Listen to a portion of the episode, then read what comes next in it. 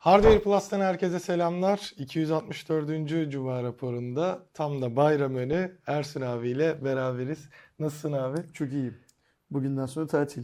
evet. Bugün iyi olmayan birisi var mıdır Türkiye'de? Herkes iyidir bugün. Yani 9 gün resmi tatil değil mi? Yani Evet. bankalar, devlet kurumları falan da hepsi. yani şey tamamlandığı açıklandı şey tarafından. Bankalar galiba yine şeyde de e, ben de geçen ona bakmıştım e, banka işlemleri için. Şeye uyumlu kalıyorlarmış yani. Tamamlansa bile idari tatil olarak geçiyormuş sanırım. Onlar yine sadece bayram günleri yani. olacak. Yani Ha. pazartesi salı kısmi olarak da olsa Üzüldüm galiba bankalar adına. 9 çalışacak. gün tatil süper bir şey. Herkese şimdiden iyi bayramlar dileyelim. Geçen hafta babalar gününü unutmuşuz. Evet. Cuma raporunda. Ben tam Ee, kapanışta söylerim diyordum sonra Unutmuşuz babalar gününü. Babalar günü mühim tabii yani E, tabii unutmamak ki. lazım. Unutmuşuz. O yüzden bayramı böyle peşin peşin, kurban bayramını peşin peşin kutlayalım arkadaşlarımızın. Umalım ki e, tüm vatandaşlarımız aileleriyle birlikte süper keyifli bir 9 gün geçirsinler. E, uzun zamandır görüşmeyen akrabalar birbirlerini görsün, dostlar bir araya gelsin. Herkes mutlu olsun. Aynen. 9 günlük yazlık bir- beldelerde çok trafik olmasın. çok trafik olmasın. Kesin olacaktır. şey kaza olmasın Tabii. yollarda. Çok dikkatli filan. gitmek lazım yani. Ben de bu cuma raporunu çektikten sonra e, gidiyorum. Ben de annemin yanına gidiyorum. Size Bizim de iyi yolculuklar. Son zamanlarda yani annem İzmir'e taşındığından beri yaptığımız gibi her fırsatta onu görmeye gidiyoruz doğuşta. Yola çıkıyoruz. Ee, bu haftanın yani bayramın başlamasından başka ikisi anlamda benim için önemli bir yanı daha var. Ben bu hafta resmen emekli oldum. Ha evet. Yani doğru. çarşamba günü, geride bıraktığımız çarşamba günü Hayırlı olsun. resmi olarak EYT'den EYT şey yaparak ne derler. Değilsin yani- artık aslında. EYT'li değilim artık emekliyim. Yani teorik olarak zaten çok çok daha önce emekli olmam gerekiyordu. Hep söylediğim bir şey var. Ee, bence vatandaşın devletle yaptığı sözleşmeler mesela işte sigorta böyle bir sözleşmedir. Sözleşmeler sonradan tek taraflı olarak değiştirilemez. Mevcut iktidar zamanında bunu sonradan tek taraflı olarak değiştirmişti. Şimdi de işte seçim vaadi deyin ne derseniz deyin. Ee, geriye şey yaptı. Hani o hayatta olmaz denilen EYT seçimin yüzü suyu hürmetine oldu. Evet. Ben de faydalandım. İlk emekli maaşımı aldım. Alır almaz da götürdüm dolara yatırdım. yani hani bunu da açık açık söyleyeyim. İlk kez hayatımda bir yatırım yaptım şeyle ne derler e, emekli maaşımda. E, hatta şöyle yaptım.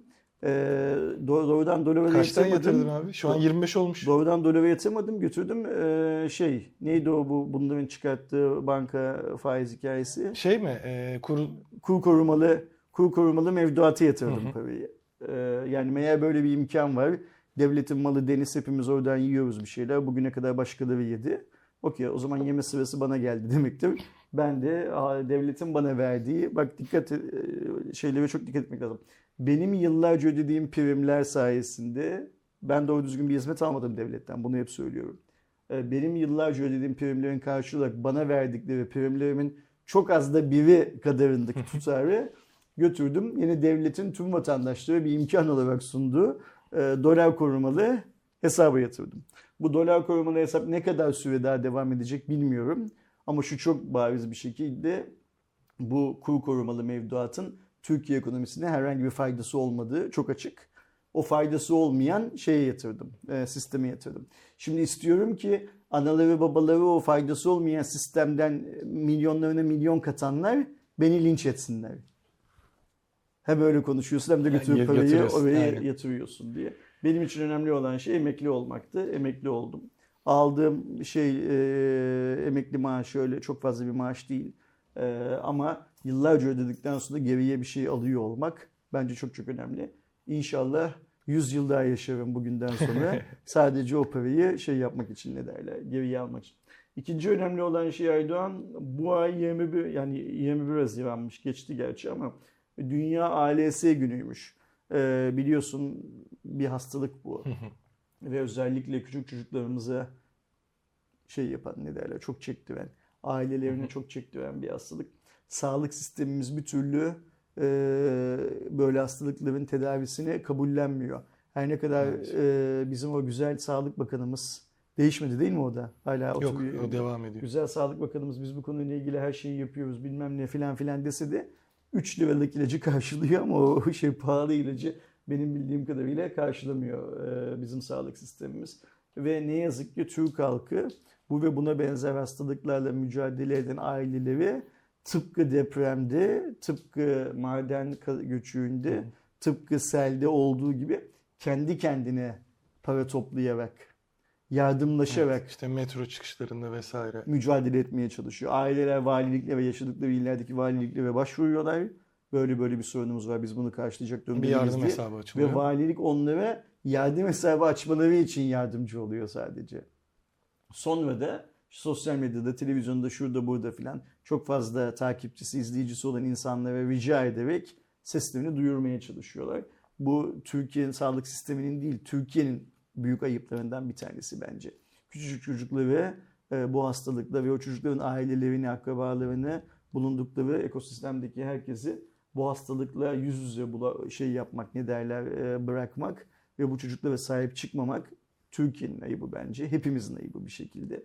Ama hepimiz işte işimize geldiği zaman e, kur korumalı mevduata karşı çıkıp cebimizde 3 kuruş para bulduğumuz zaman götürüp parayı kur korumalı, korumalı mevduata yatıracak kadar ikiyüzlü olduğumuz için bu konularda da kendi kendimize ah yazık vah yazık diyoruz ama bizi yönetenlerden e, konuyla ilgili kesin çözüm üretmelerini ne yazık ki talep etmiyoruz. Ya da küçük bir kısmımız talep ediyor, Aynen. gücümüz yetmiyor şey talebimizin gerçekleşmesine.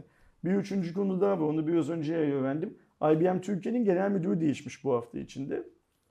Işıl Kılınç Gürtün'ü olmuş bir hanımefendi. Benim bildiğim kadarıyla e, biz IBM Türkiye'de daha önce bir hanımefendiyi ülke müdürü olarak görmemiştik. Tebrik etmek lazım. Tabii ki.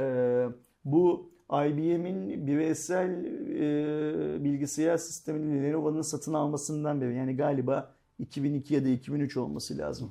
Bizim yayınla e, son kullanıcı yayını olarak IBM'le temasımız çok azaldı. Çünkü artık son kullanıcıya hitap eden bir şey yok ama IBM şirket olarak bence dünyanın bilgisayar tarihinin en önemli şirketi. Çünkü kişisel bilgisayar dediğimiz kavramın ThinkBook onlardan çıktı. işte. şeyi mucidi aslında bir şekilde. Ve sonrasında işte Microsoft gibi bilmem ne filan filan şirketlerin ortaya çıkmasının da sebebi diyelim ne diyelim başka nedeni o şirketlerin ürettiği ürünlerin milyonlarca insan tarafından kullanılmasına aracılık eden Hatta şirket. yani o bilgisayar işte personal computer dediğimiz şey e, nasıl biz şu anda mesela işte sarı kola dediğimiz şeye e, portakal gazozuna Fanta diyorsak bir dönemde herkes aslında bilgisayara IBM diyordu. Aynen öyle. Aynen, aynen öyle. Yani bundan bir 20 yıl öncenin filmlerini izlerse arkadaşlarımız gördükleri tüm laptoplar, bilgisayarların hepsi IBM markadır. Aynen. Dünyada başka doğru düzgün bilgisayar üreticisi yoktur şey olarak.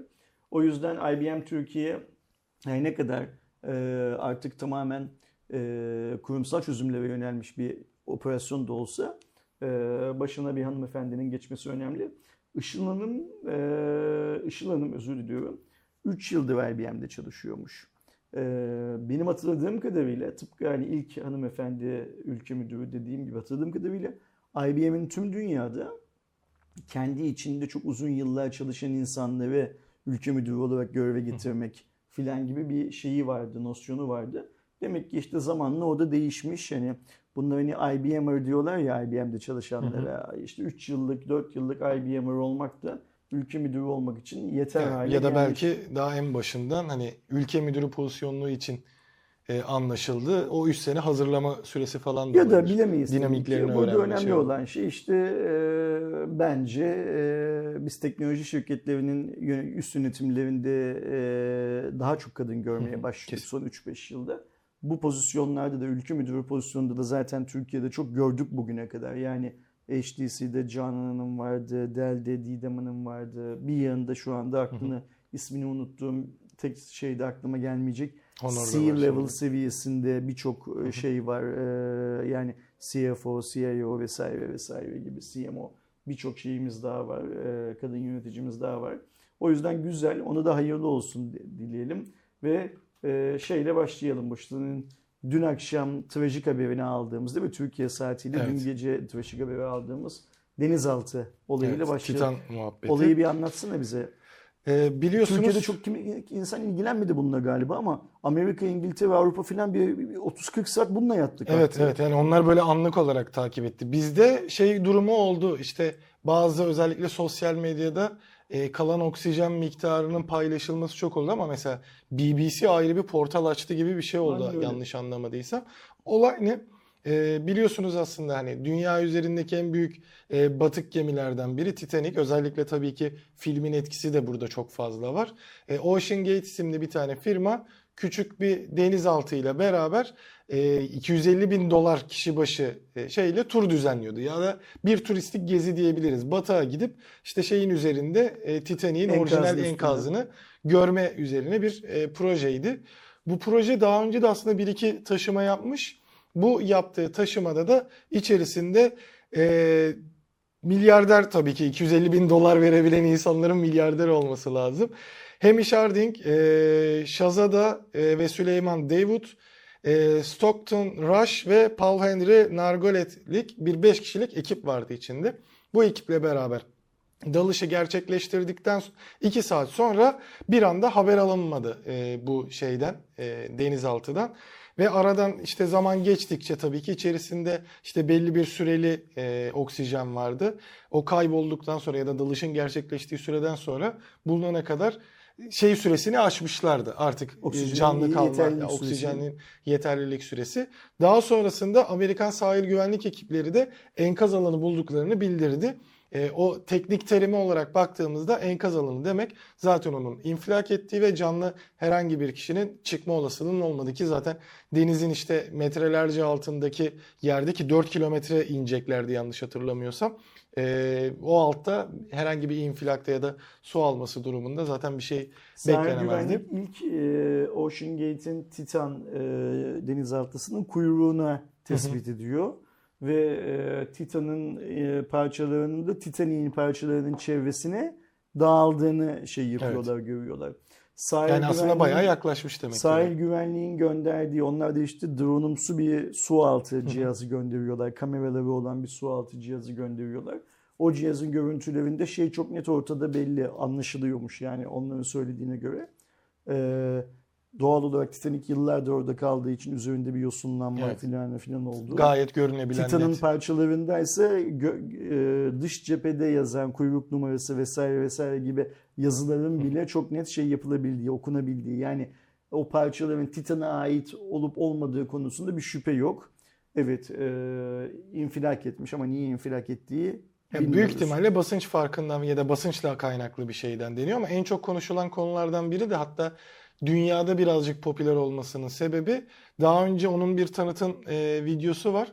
Orada da geminin direkt Logitech'in ürettiği bir kontrolcüyle yani bildiğiniz oyun koluyla kontrol edilmesi konusu. Ama bununla alakalı birçok şey de e, mühendis de bunun normal olduğu çünkü kontrolcüye zaten belli başlı görev atamaları yapıyorsun. Hatta bunlar sadece denizaltı gibi şeyler değil. E, işte mesela o şeyin de e, sahil güvenliğinin de gönderdiği su altı drone'u da bir kontrolcüyle Ayrıca kontrol şöyle bir şey var. Yani burada Logitech kullanılmasında insanlar böyle bir tüm dünyada sadece 30 Türkiye'de dolarlık şey gibi. espri falan gibi anlıyorlar ama espri falan değil çünkü şunu çok net biliyoruz.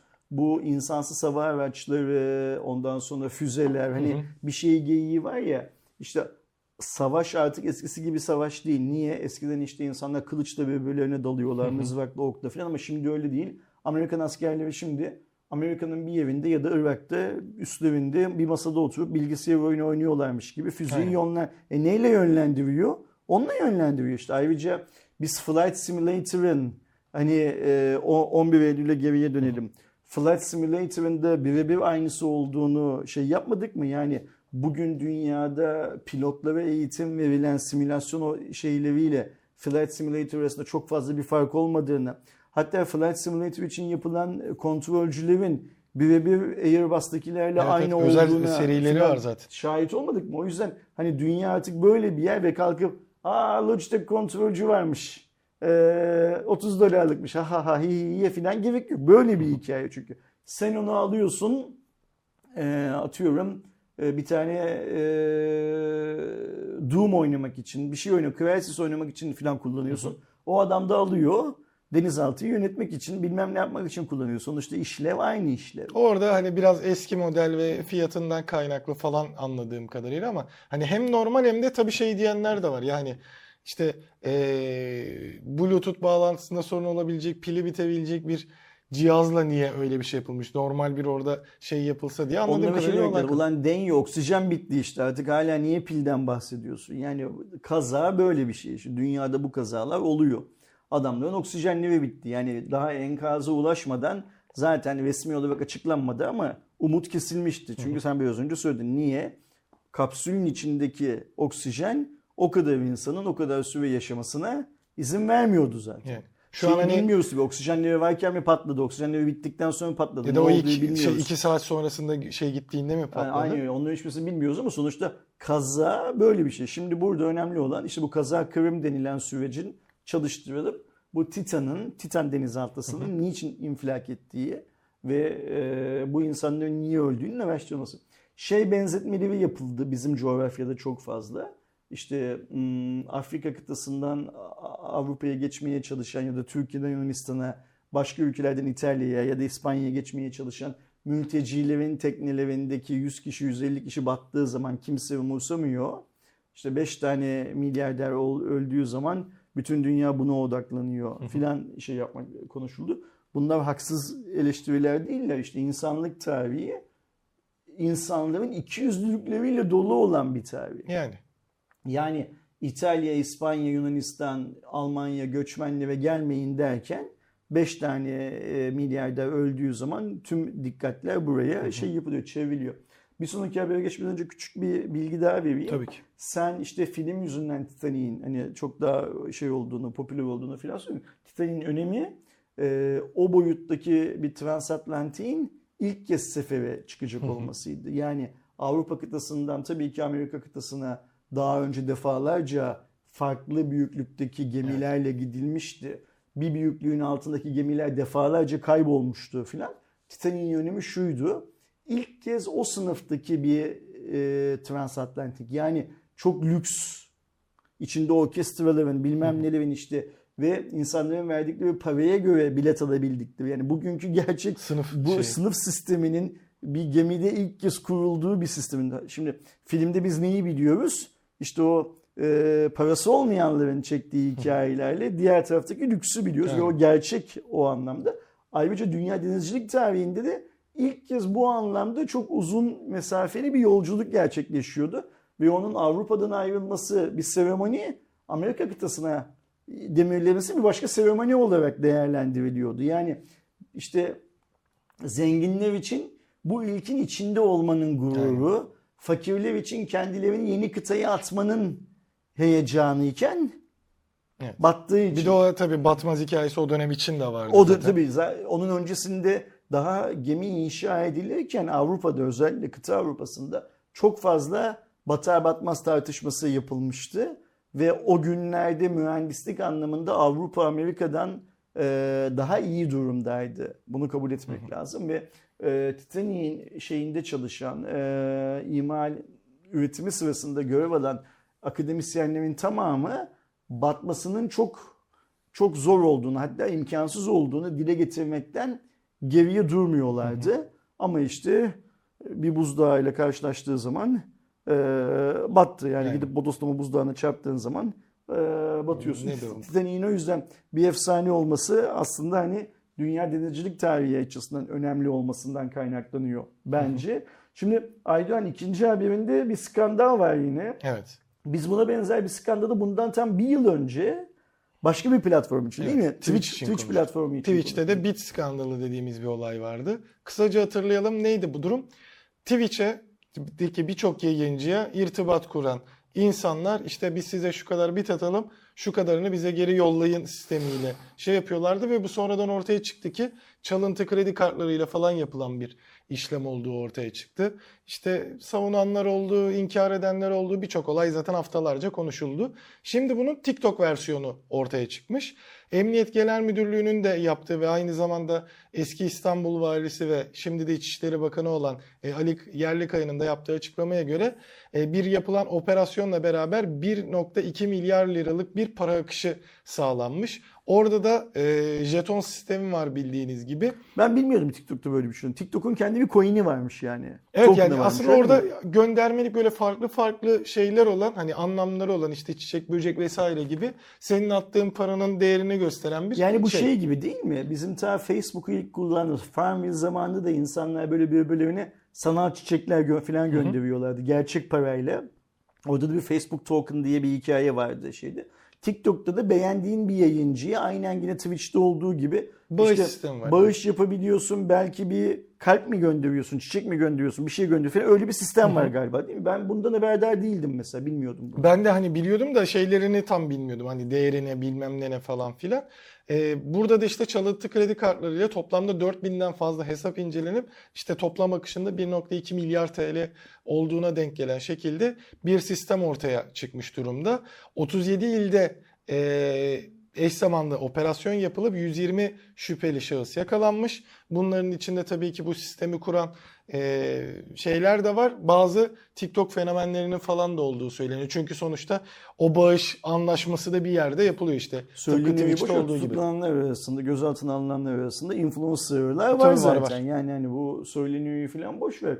Burada daha garip olan bir şey var.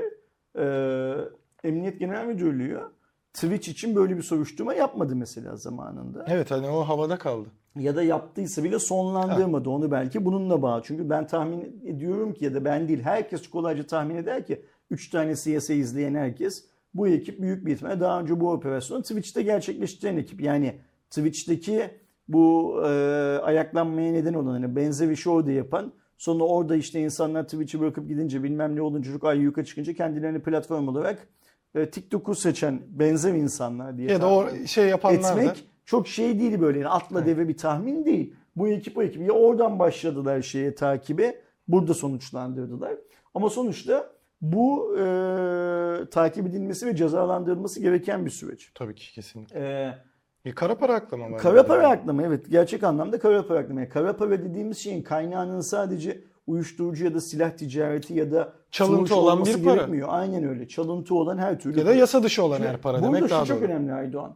Bu gibi şebekeler bu işleri Almanya'da niye yapamıyorlar mesela? İngiltere'de niye yapamıyorlar? Amerika'da niye yapamıyorlar? Öyle ya biz şunu çok net biliyoruz. Türkiye'den Amerika'ya giden, okumak için giden, dil kursu için giden filan bir adam Amerika'da eğer bir tane iki tane araba alsın satsın bilmem ne yapsın filan yani hesabına bir iki kere para girsin hemen Amerika'daki vergi dairesi o Sen hesabı bloke ediyor. diye Bu bakıyor. paranın kaynağı ne diyor soruyor. Senin burada araba alıp satma hakkın var mı? Bunu ticarete dönüştürdün mü, dönüştürmedin mi bilmem ne filan gibi işlere hemen bakıyor. Ve kendisinin Amerikan devleti olarak alması gereken bir vergi varsa o vergiyi senden söke söke alıyor. Hatta sırf bu yüzden sadece Türkiye'den değil dünyanın birçok yerinden Amerika'ya okumak için giden insanların okuma vizelerinin iptal edildiğini, deport edildiklerini, ülkeden sınır dışı edildiklerini filan zaman zaman duyuyoruz. Arkadaşlarımızdan okuyoruz bilmem ne filan. Şimdi dünyada bu işler bu kadar ciddi tutulurken bu şebekeler bu işleri Amerika'da yapamadıkları için gelip Türkiye'de 1.2 milyar TL'lik bir iş çevirebiliyorlar. İşin bir de garip yanı şu Aydoğan. Influencer dediğimiz esas işi sosyal medyada boş yapmak olan adamlar tutuklandıkları zaman evlerinden silah çıkıyor. Ruhsatsız silah çıkıyor. Birçok şeyde çıkmış Yani bu aramalarda. bir, işte fişekler, mermiler, şunlar bunlar falan ruhsatsız silah çıkıyor. Yani şimdi TikTok fenomeninin ne olduğunu ben az buçuk tahmin edebiliyorum. Ee, nasıl ne kadar bir ipsiz sapsız içerik ürettiklerini falan. Aslında o üretilen şey içerik diyoruz ama hani bu dünyanın dijitalleşme süresinde içeriğin de bokunun çıktığını çok çok iyi biliyoruz. Nereden biliyoruz? Kendi sektörümüzde yapılan işlerden biliyoruz. Yani dün herhangi bir dergide getir götür işleri bile yapamayacak olan adamların bugün teknoloji influencer'ı olarak karşımıza çıkmalarından biliyoruz. Ya da geçmişte yapamadıklarını da çok çok iyi biliyoruz zaten. 50 tane dergiye girip çıktıklarını, hiçbirinde hiç bok beceremediklerini ama şimdi influencer olduklarını çünkü yayıncılık ahlakı ve yayıncılık terbiyesi bir şeyler gerektiriyor. Onlardan şey değiller, sahip değiller. TikTok'ta işte Eren'le çok güldük geçenlerde. Ben bir tane Hardware Plus'ın TikTok hesabı açılırken benim karşıma bir tane abi düştü. Herif böyle bir restoranın önünde göbeğini oynatıyordu. Bunu galiba konuştuk O da. en- şu an dünyadaki en ünlü Türklerden biri. Öyle mi? Adamın adını bilmiyorum Bu ne da. saçmalık lan böyle dedim. Hemen de bana dedi ki abi dedi o dedi çok ünlü işte restoranlar bunu çağırıyorlar kapısının önünde elinde işte yemeğiyle göbeğini oynatsın bilmem ne falan diye. Şimdi buna bir içerik gözüyle eğer bakıyorsak eee, bilmiyorum yani içeriğin illa öğretici illa eee vizyon açıcı falan olması gerekmiyor. Eğlendirici içerik de olabilir tabii ki de. Eğlence bu mu?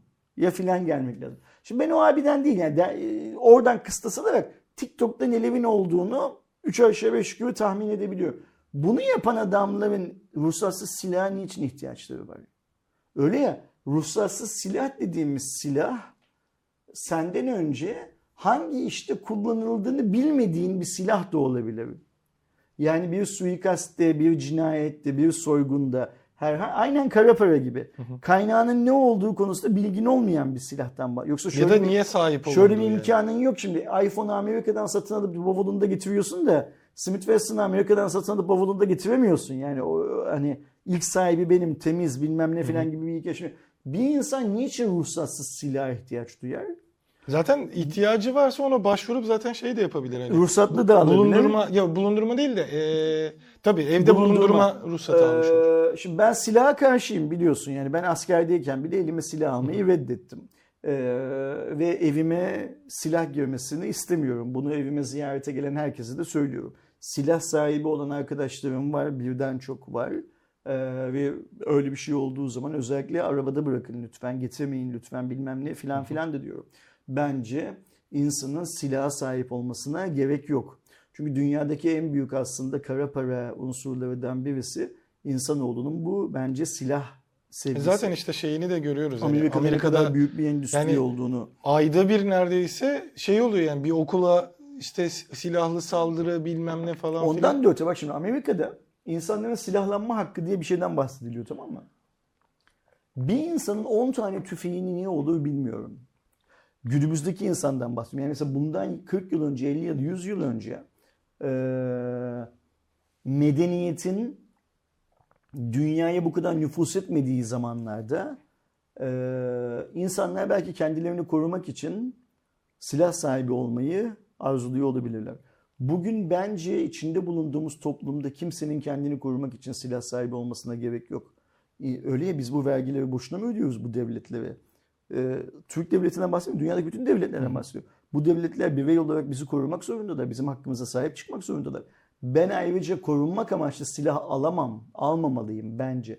Spor amaçlı, atış, talim bilmem olabilir tabii ki ama mesela şimdi ben Amerika'da o senin söylediğin haberlerde okuyunca işte çocuk gitmiş bir tane tüfekle babasına ait tüfekle okulda 10 kişiyi öldürmüş. Babasının 35 tane tüfeği varmış mesela evde. Bilmem kaç tane tabancası, bilmem kaç tane bıçağı, şusu busu filan varmış. Şaşırıyorum. Bir de Mesela- şeyler var ya eee, kıyamet şeyleri olan böyle Tarikatlar. Hı ya evinin altında bir depo yapmış. Depo böyle silme hani şey John Wick filmindeki şeyler gibi var. Adamın şeyi de tek olayı da kıyamet olduğunu aynen aynen. bumperlar. Eee, çok garip. Bizim takipçilerimiz arasında da işte bana Facebook'tan, Instagram'dan, eee, Twitter'dan filan takip edenler arasında da mesela böyle bazısının zaman zaman sosyal medyada işte silah görseli paylaştığını, bazılarının böyle bu bıçak koleksiyonları yaptıkları hatta alım satım yaptıklarına filan şahit Var, var. olduğumda ben de oradan o hesapları sessize alıyorum mesela. Çünkü bu benim yüzleşmek istediğim bir gerçek değil. Evet bu bir gerçek farkındayım. Bunun sonucu ne oluyor Erdoğan biliyor musun? Trafikte hayvanın teki eee, şeyden sağ şeritten, emniyet şeridinden giderken birisi korna çaldı ya da önüne kırdığı zaman selektör yaptığı zaman o hayvan arabasından silahla işte ya da döner bıçağıyla ya da bilmem neyle inebiliyor. Biz İstanbul'da bunu yaşadık mesela Atatürk Havalimanı açıkken Atatürk Havalimanı'nın çıkışında yani polis kontrol noktasının çok yakın bir yerde adam öndeki arabaya korna çaldı diye öndeki arabadaki herifler indiler ve adamı dövdüler. Ve hatta şeyle ya çıplak elleriyle değil muştalarda bıçaklarda filan dövdüler. Dün işte Kadıköy Sultanbeyli yolunda bir arabaya eee, şey yapılmış, açık ateş atılmış. Okey. İşte o yüzden ben silah hikayesine kaçtım. Şimdi dönecek, dönecek gelecek. Şimdi TikTok fenomeni dediğimiz adamın evinde niçin silah var mesela? Öyle ya yeni İçişleri Bakanı Ali Yerlikaya bence bununla da ilgilensin. İstanbul valisiyken İstanbul'un traf- sağ şerit, emniyet şeridindeki çakarlı otomobil terörüyle hiç ilgilenmedi. Bu terörle ilgilensin. Çünkü şöyle bir şey var. E, ruhsatsız silah sadece TikTok fenomenlerinde değil. Ben çok iyi biliyorum. Emniyet mensuplarının da bir kısmında ruhsatsız silahlar var. Vardır. Bak bu çok acı bir gerçek. Yani emniyet mensuplarının zaten kendi beylik tabancaları var. Ama, Ama, bir, onda yaptığı her şey kendine ama bir kısmında ruhsatsız silahlar da var. Ya da şöyle bir şey var. Bugün mesela atıyorum. Hani özel şirketleri de içine alalım bu işin ama kulüp başkanlarının otomobillerinin önünde arkasında koruma diye giden heriflerin bellerinde silahlar var. Birçok özel şirket yöneticisinin şoförüyüm diyen adamlarda. Al bak ben mesela çok net söyleyeyim size. Xiaomi'nin Türkiye'deki distribütörlerinden bir tanesinin patronunun şoförü, yardımcısı filan diye geçiyordu. Xiaomi lansmanlarına gelip belindeki silahla boy gösteriyordu. Türkiye'de. Xiaomi'den bahsediyorum. Ve ben bunu gittim o distribütörün sahibi onun adama söyledim. Böyle bir şey dedim gerek yok. Niye dedim bu adamın silahla bu kalabalığın içine girmesine izin veriyorsunuz? Yani ayrıca şöyle bir şey var. Bir insan niçin kendisinin kendi iş yerinde falan korunması gerektiğini düşünüyor ki bu kadar çok? Onu ben de anlamıyorum. Yani dönüp bir de şeye bakmak lazım. Hangi boka karıştın da acaba? Neden korkuyorsun da? Kimin gelip sana bir şey yapacağından korkuyorsun? Ve devletin seni koruyamayacağına falan o kadar eminsin ki filan gibi dertler var. Şimdi biz Türkiye'nin batısından doğusuna doğru gittiğimiz zaman bu silah mevzu artık çocuk oyuncağı haline Tabii, geliyor tabii, ne yazık ki.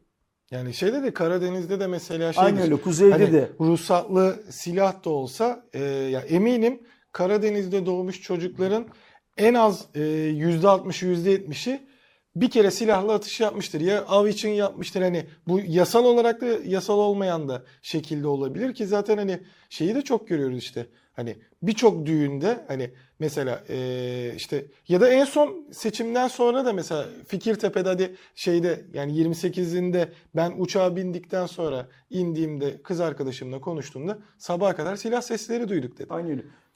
İnsanlar sabaha kadar silah sesleri duyarken karakoldaki polisler o silah seslerini duyup aksiyon almıyorlar. İşte işin şey tarafı bu zaten. Ne derler? Garip tarafı Ya bu taşıyan zaten. çok rahat taşıyor Mesela yani bizde şey ben var da son yasak bir da. yıldır İstanbul'da trafik çevirmelerine falan hiç rastlamıyorum.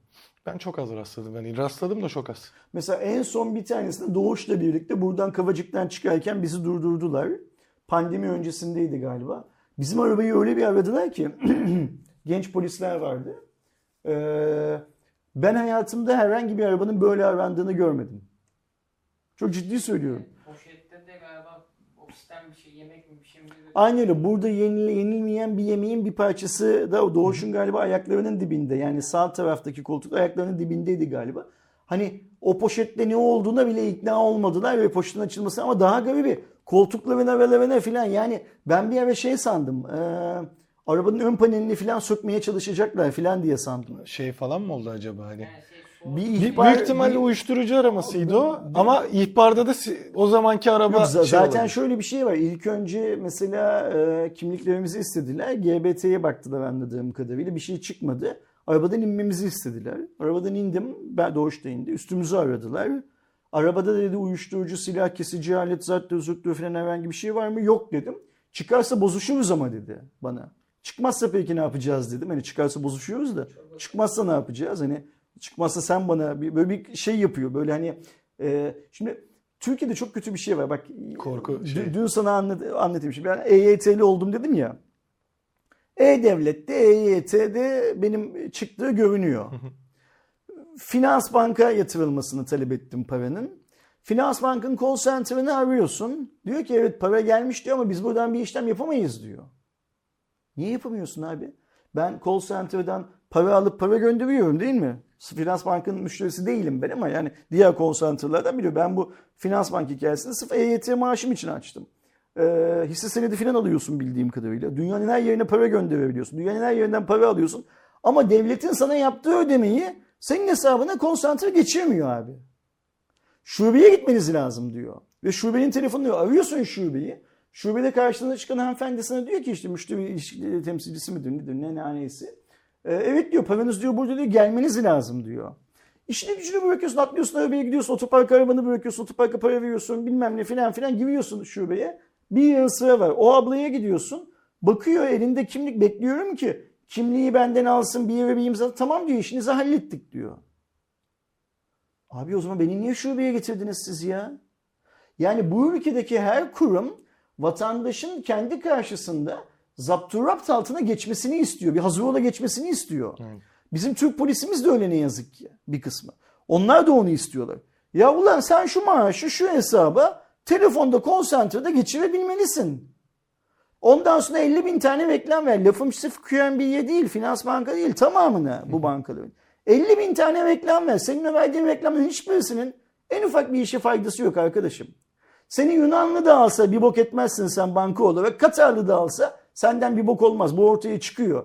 Sen müşterini ayağına çağırıyorsun. Niçin? Çağırdığın zaman bir imza bile attırmıyorsun. Çağırdığın zaman kimliğinize bir bakayım bile demiyorsun. Böyle saçma sapan bir şey değil mi? İşte polis memuru da arabayı arayacak. E dedim bir şey çıkmazsa ne yapacağız öyle ya. Çıkarsa bozuş mesela nasıl bozuşabiliriz bir polis memuruyla? Yani diyelim ki benim aracımdan yasa dışı bir şey çıktı. Polisin görevi ne? E Zaten Bunu tutana- bozuşuruz dediği götürecek. Bunu tutanak altına almak, beni tutuklamak ve savcılığa sevk etmek. E, Polisin bundan başka bir görevi var mı? Niçin kendisine daha başka bir görev addediyor mesela? Çıkmazsa ne yapacağız dedim. Herhalde o çıkmazsa ne yapacağızı takıldı biraz böyle. Ben diyeyim 5 dakika, sen de 10 dakika bizim arabayı aradılar. Hatta başka arkadaşlar geldi benim üstümü bir daha aradılar filan böyle şeyden. Bir de mesela niyeyse doğuşta beni birbirimizden ayırdılar. Ee, yani bir gözüm doğuşta hani e, öyle ya evladım yani. Onlar inanmıyorlar baba oğul olduğumuza ama sonuçta evladım benim. Ona da bakmak zorundayım. Her neyse hiç bulamadılar. Bindik arabaya gittik. Şimdi böyle yapılan aramalara hiç kimsenin gıkını çıkar. Ben bir bok bulamadılar falan diyorum. Ben aramanın kendisi değil, aramadaki tavra karşı olan şeyimi söylüyorum. Ne derler?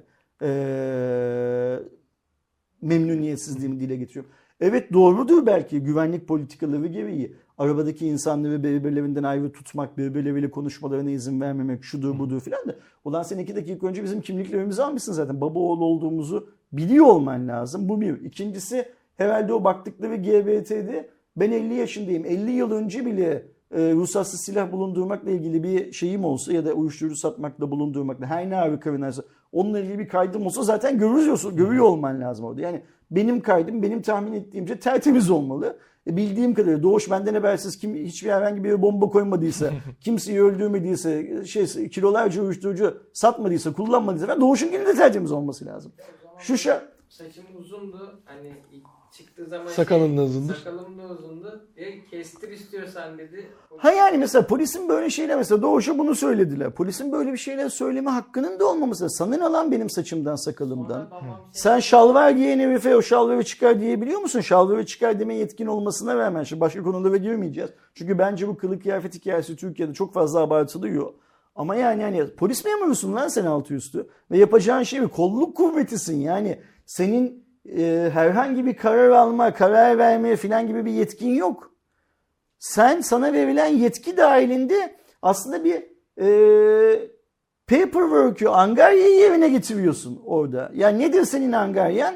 Tespit etmek, tutanağa geçirmek, savcılığa sevk etmek. Bu kadar görevin. Bunun üstünde bir görevin yok senin. Ama niyeyse hepimiz bu yaptığımız işleri çok şeye alıyoruz. Çok ciddiye alıyoruz. Evet. Mesela polis de karşısında vatandaşın hazır ola geçmesini bekliyor. Bu sırf poliste değil, vergi dairesinde de öyle. Şimdi bu İSKİ'di, İGDAŞ'tı bilmem neydi filan gibi yerlerdeki yeni memurları iyi tokatladıkları için bir de vatandaş artık hesabını sorduğu için ben soruyorum Aynı şahsen. şey.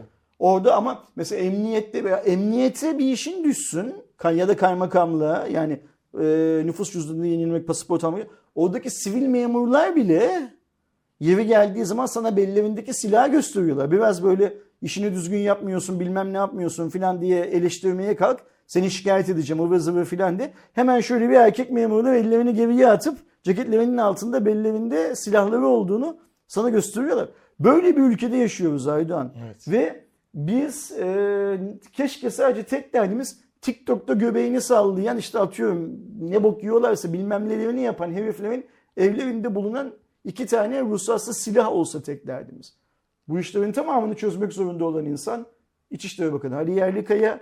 Bundan önce de çözmek zorunda olan kişi eski İçişleri Bakanı'ydı. İnşallah çözerler. Çünkü biz devleti bu vergileri güvenliğimizi de sağlasın diye E, şey yapıyoruz, ödüyoruz. Ve ben e, eminim benim de karşılaştığım çok çok nazik, çok çok kibar polis memurları, işte atıyorum kamu çalışanları şunlar bunlar filan da var. Ama o naziklik, o kibarlık işin standardı olmadan. Ve biz işlemlerimiz yapılırken hangi işlem yapılırsa yapılsın bize servis yapılı eden her insana teşekkür etmeliyiz. Yani bu restorandaki Karşılıklı garson olmalı, da tabii ki. böyle. Senin üstünü arayan polis de ya doğru düzgün arıyorsa polis de öyle. Senin GBT'ne baktığı zaman affedersiniz kimliğinizi rica edebilir miyim diyorsa ona da teşekkür etmeliyiz. Ver kimliğini. Filan. Arkadaşın arkasındaki o saçını kestirir misin diye söyleyen abi abi babam dedim hani yani şey sonra şey yaptı. Mesela bak Doğuş'un bu söylediği örnekte. Birisi atarlanırken öbürü daha yaşlı bir polisçi e, beyefendi. O işte aklı sıra saçını kestir bilmem ne filan diyerek o atarlananı uzaklaştırmaya çalışıyor. Ve Doğuş'u arama, Doğuş'la ilgilenme görevini kendi üstüne almaya çalışıyor. Ama o genco, memur olan genco bırakmıyor bir türlü işi.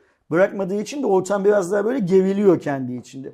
Şimdi saçını kestir filan demek üstüne vazife değil doğru ama adamcağız orada o işi işte o bir bıçkın delikanlıdan devralsın diye yapıyor. Ya polisin böyle roller kesmesine yani kendi içinde de böyle şeylere girmesine gerek yok ki.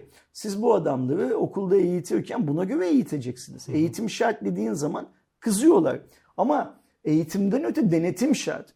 Ve biz Türk halkı olarak denetlenmeye karşı çıkmamalıyız. Yani herhangi bir yerde polis seni durdurdu. Durdurur. Evet. Şu an yasalar polise bu şeyi veriyor, hakkı veriyor. Eğer senin durdurulmakla ilgili bir şikayetin varsa, bir sorunun varsa polisin seni canının istediği gibi durdurmasını durduracak olan siyasi görüşe oy vereceksin seçimlerde. E verdim ama seçilmedi. Abi seçilmedi. Demek ki diğerleri polisin seni durdurması, polisin herkesi durdurmasını istiyor. Evet. Sandıktan çıkan kararın üstüne herhangi bir karar söyleme şansın yok. Ama şu bir gerçek. Bizim daha bu konuların tamamında bak şu haber boyunca ne de?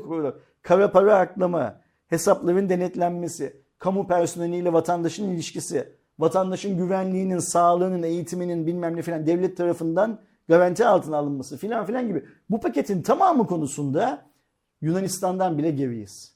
Maalesef. Bir adım ileriye gidelim İtalya'dan geriyiz. Biraz kuzeye çıkalım Almanya'dan geriyiz. Biraz daha batıya gidelim Fransa'dan. Biraz daha batıya gidelim İspanya'dan, Portekiz'den, İngiltere'den, Amerika'dan. Bunların hepsinden geriyiz.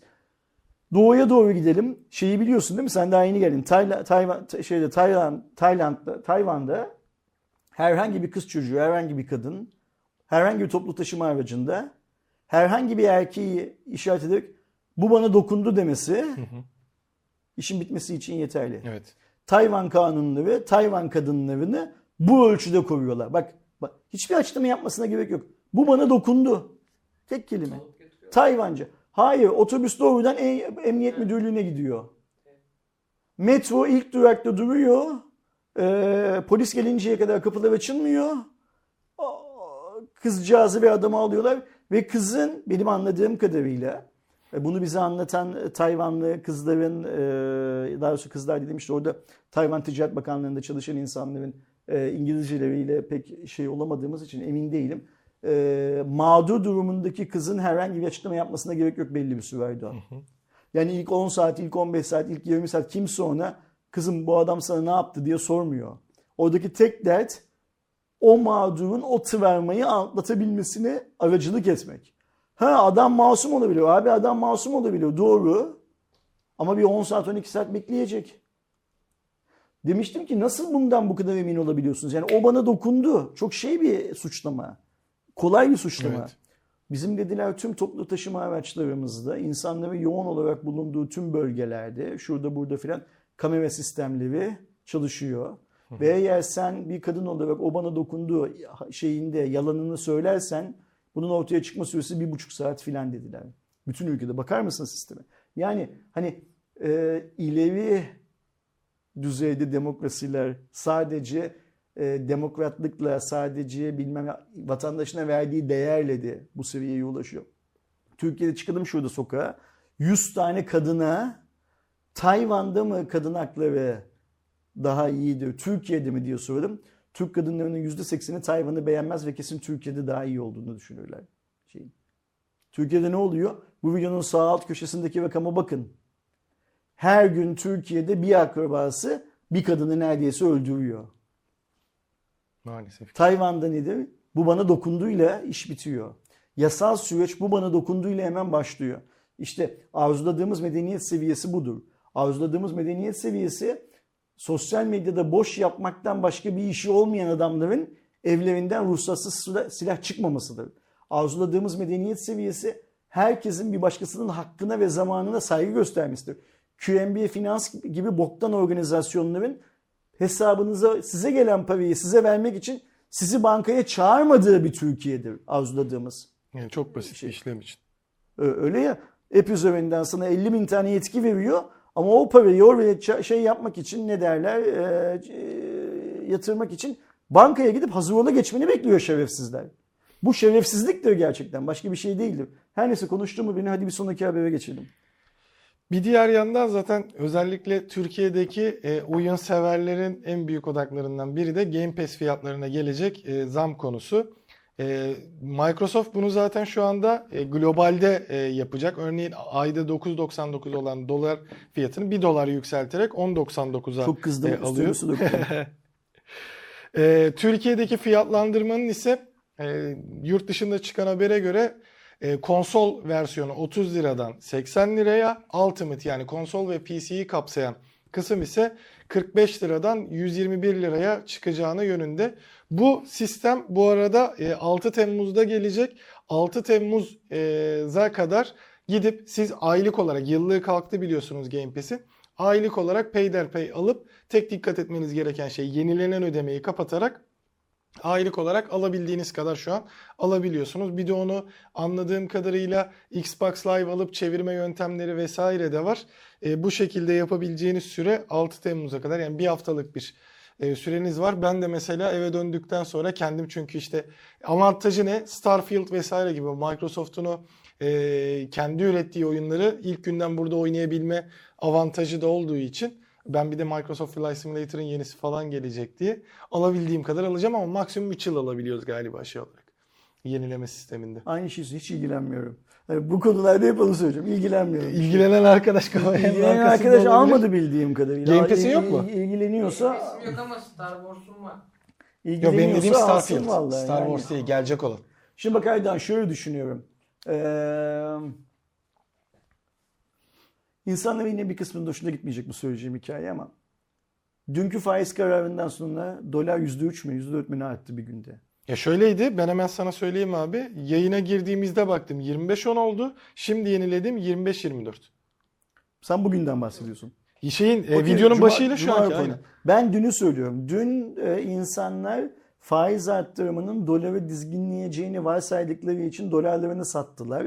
Çünkü öyle ya e, ortodoks şimdi böyle bir terim girdi ya şeyimize. Biz böyle e, klişeleri çok seviyoruz. Etiketleri çok seviyoruz. Yani makul ve mantıklı bir ekonomik politikası demiyoruz. Ortodoks ekonomi politikası. Çünkü bu işleri yeni yaftalara uydurdukça sanki işin yapılış şekli değişiyor. Yani bu şöyle bir şey. Hani bir kek var, bir üzümlü kek var, bir üzümlü çikolatalı kek var bilmem ne filan ya. Sen adı ne kadar değiştirirsen ne kadar neydi e, fa- fanfonik miydi? E, Böyle süslü müslü filan isimler koyarsan işin özünün o kadar değiştiğini zannediyor. Değişmiyor arkadaşım öyle bir hikaye. Beklenti neydi? Adam gibi döviz arttı, şey faiz arttıracaklardı ve doları dizginleyeceklerdi değil mi? Yapmadıkları için saat 3'te mi ne açıklandı, 2'de mi ne açıklandı faiz kararı. Saat o saatten sonra akşam piyasa kapanınca kadar dolar %3 falan arttı. Doların %3 artması ne demek biliyor musun? Oturduğun yerde %3 fakirleştin. Minimum %3 fakirleştin demek. Şimdi ben her gün oturduğum yerden %3, %2 fakirleşiyorsam ve bu sadece doları daha çok arttırması gerektiğini düşünen adamlar daha çok arttıramıyor. Pardon faizi daha çok arttırması gerektiğini düşünen adamlar faizi daha çok arttıramıyorlar diye oluyorsa abi o zaman Microsoft da Game Pass'e zam yapacak yani. Her şey. Mi- Microsoft Game Pass'e zam yaptı diye burada boşu boşuna bizim şeyimizi, zamanımızı çalma Aydoğan Ya bizden. işte yapmadan hani kurtarmak isteyenlere duyurayım dedim ki şimdi şey tekrar bakıyorum hani Google'ın e, şeyinden. Geçen ay yani bir ay önce bugün 19.87'ymiş 20 oluyor diye konuşuyormuşuz. Şimdi 25 Vallahi oluyor. ben 51 yaşımda, 50 yaşımda ilk dolar yatırımımı yaptım arkadaşım. Bundan sonrası beni artık beni ilgilendirmez. Şeye de kur korumaları da yatırdım parayı. Hem galiba oradan hem buradan kazanacağım anladığım kadarıyla değil mi? Öyle bir hikaye var. Ben hiç bilmiyorum Televizyonlarda kur falan öyle anlatıyorlardı. Çifte kazanç ıvır zıvır falan diye. Devletimiz bu kadar me- bonkörse ben de kazanayım o parayı. Dolar bundan sonra 25 lira olmuş, 30 lira olmuş, 35 lira olmuş. Seni koruman Ve- var ve- artık benim devlet kur, kur, tarafından. kur korumalıyım ben. Devlet garantisi altındayım. Hiç böyle onun fiyatı yükseldi, bunun fiyatı yükseldi bilmem ne falan gibi haberlerle uğraşamam Aydoğan bundan sonra. Bilgin olsun. Ee, bir diğer yandan ödeme sistemi olan Wise ile alakalı gelişmeler var. Biliyorsunuz aslında bir e, Mayıs ayında e, durdurmuşlardı. Sonradan tekrar şey oldu. Şimdi yapılan e, açıklamaya göre de sistem biraz değişmiş. Hatta herkes şu an tekrar çıktı diye şey yapıyor ama yapılan açıklamada ve ciddi kısıtlamaların olduğu ama bir çıkışın olmadığı. En azından e, Wise'in kendi yaptığı açıklamaya baktığımızda Wise aracılığıyla sizin Türkiye'deki bankadaki paranızı yurt dışına aktarabileceksiniz. Bunun tersi var mı yok mu? Şu an Wise'ın açıklamasına baktığımızda net bir durum yok. Sanki Ama- var gibi anlıyorum ben açıklamada. Ben de hani varsa ya da olmalı. belki de e, öyle anlamak istediğim için Evet. öyle anlıyorum. Ondan da çok emin değilim ama sanki var gibi anlıyorum. Ama bugünden itibaren daha doğrusu dünden itibaren dün geldi bu açıklama. Herhangi bir para birimi için yeni hesap açamıyorsunuz. Yani Wise'dan hesap açma, Wise'da para bulundurma, Wise hesapları arasında çünkü siz Wise'da Türk lirası hesabı da açabiliyorsunuz. İşte dolarda, euroda. Bu hesapları açma ve bu hesapları kullanma sistemi bitiyor. Ama o hesapta paranız varsa tabii ki kendi bankanıza aktarabileceksiniz içeride kalan parayı. Yani oradaki paranız yanmıyor. Ama bugünden itibaren herhangi bir para birimi için Wise hesabı açamıyorsunuz. Wise Türk Lirası bakiyenizde Türk Lirası e, hesabınızdan Wise'a para aktaramıyorsunuz. Bir diğer yandan farklı 30 Ağustos'tan sonra da farklı para birimleri için yeni bakiyeler açamayacaksınız. Wise bakiyeleri arasında dönüşüm yapamayacaksınız. Mevcut Wise bakiyenize para ekleyemeyeceksiniz. Wise bakiyelerinizi transfer edemeyeceksiniz ve Wise üzerinden para alamayacaksınız. Hani ben bunu buradan birazcık şeyi anlıyorum. Hani e, başka bir yerden para alma değil de Şimdi ben sizin yurt dışına Her ödemelerinizi devletin kara para aklama konusundaki aksiyonlarını destekliyorum. Ancak bu aksiyonları alırken de insanların kendi vatandaşlarını mağdur etmeme yolu izlemeleri gerekiyor. Şimdi mesela şey konusunda çok netim biliyorsun bunu hep dile getiriyorum. PayPal Türkiye'den çıkmadı. PayPal Türkiye'den çıkmak Çıkarıldı. zorunda bırakıldı. PayPal Türkiye'den çıkarıldı.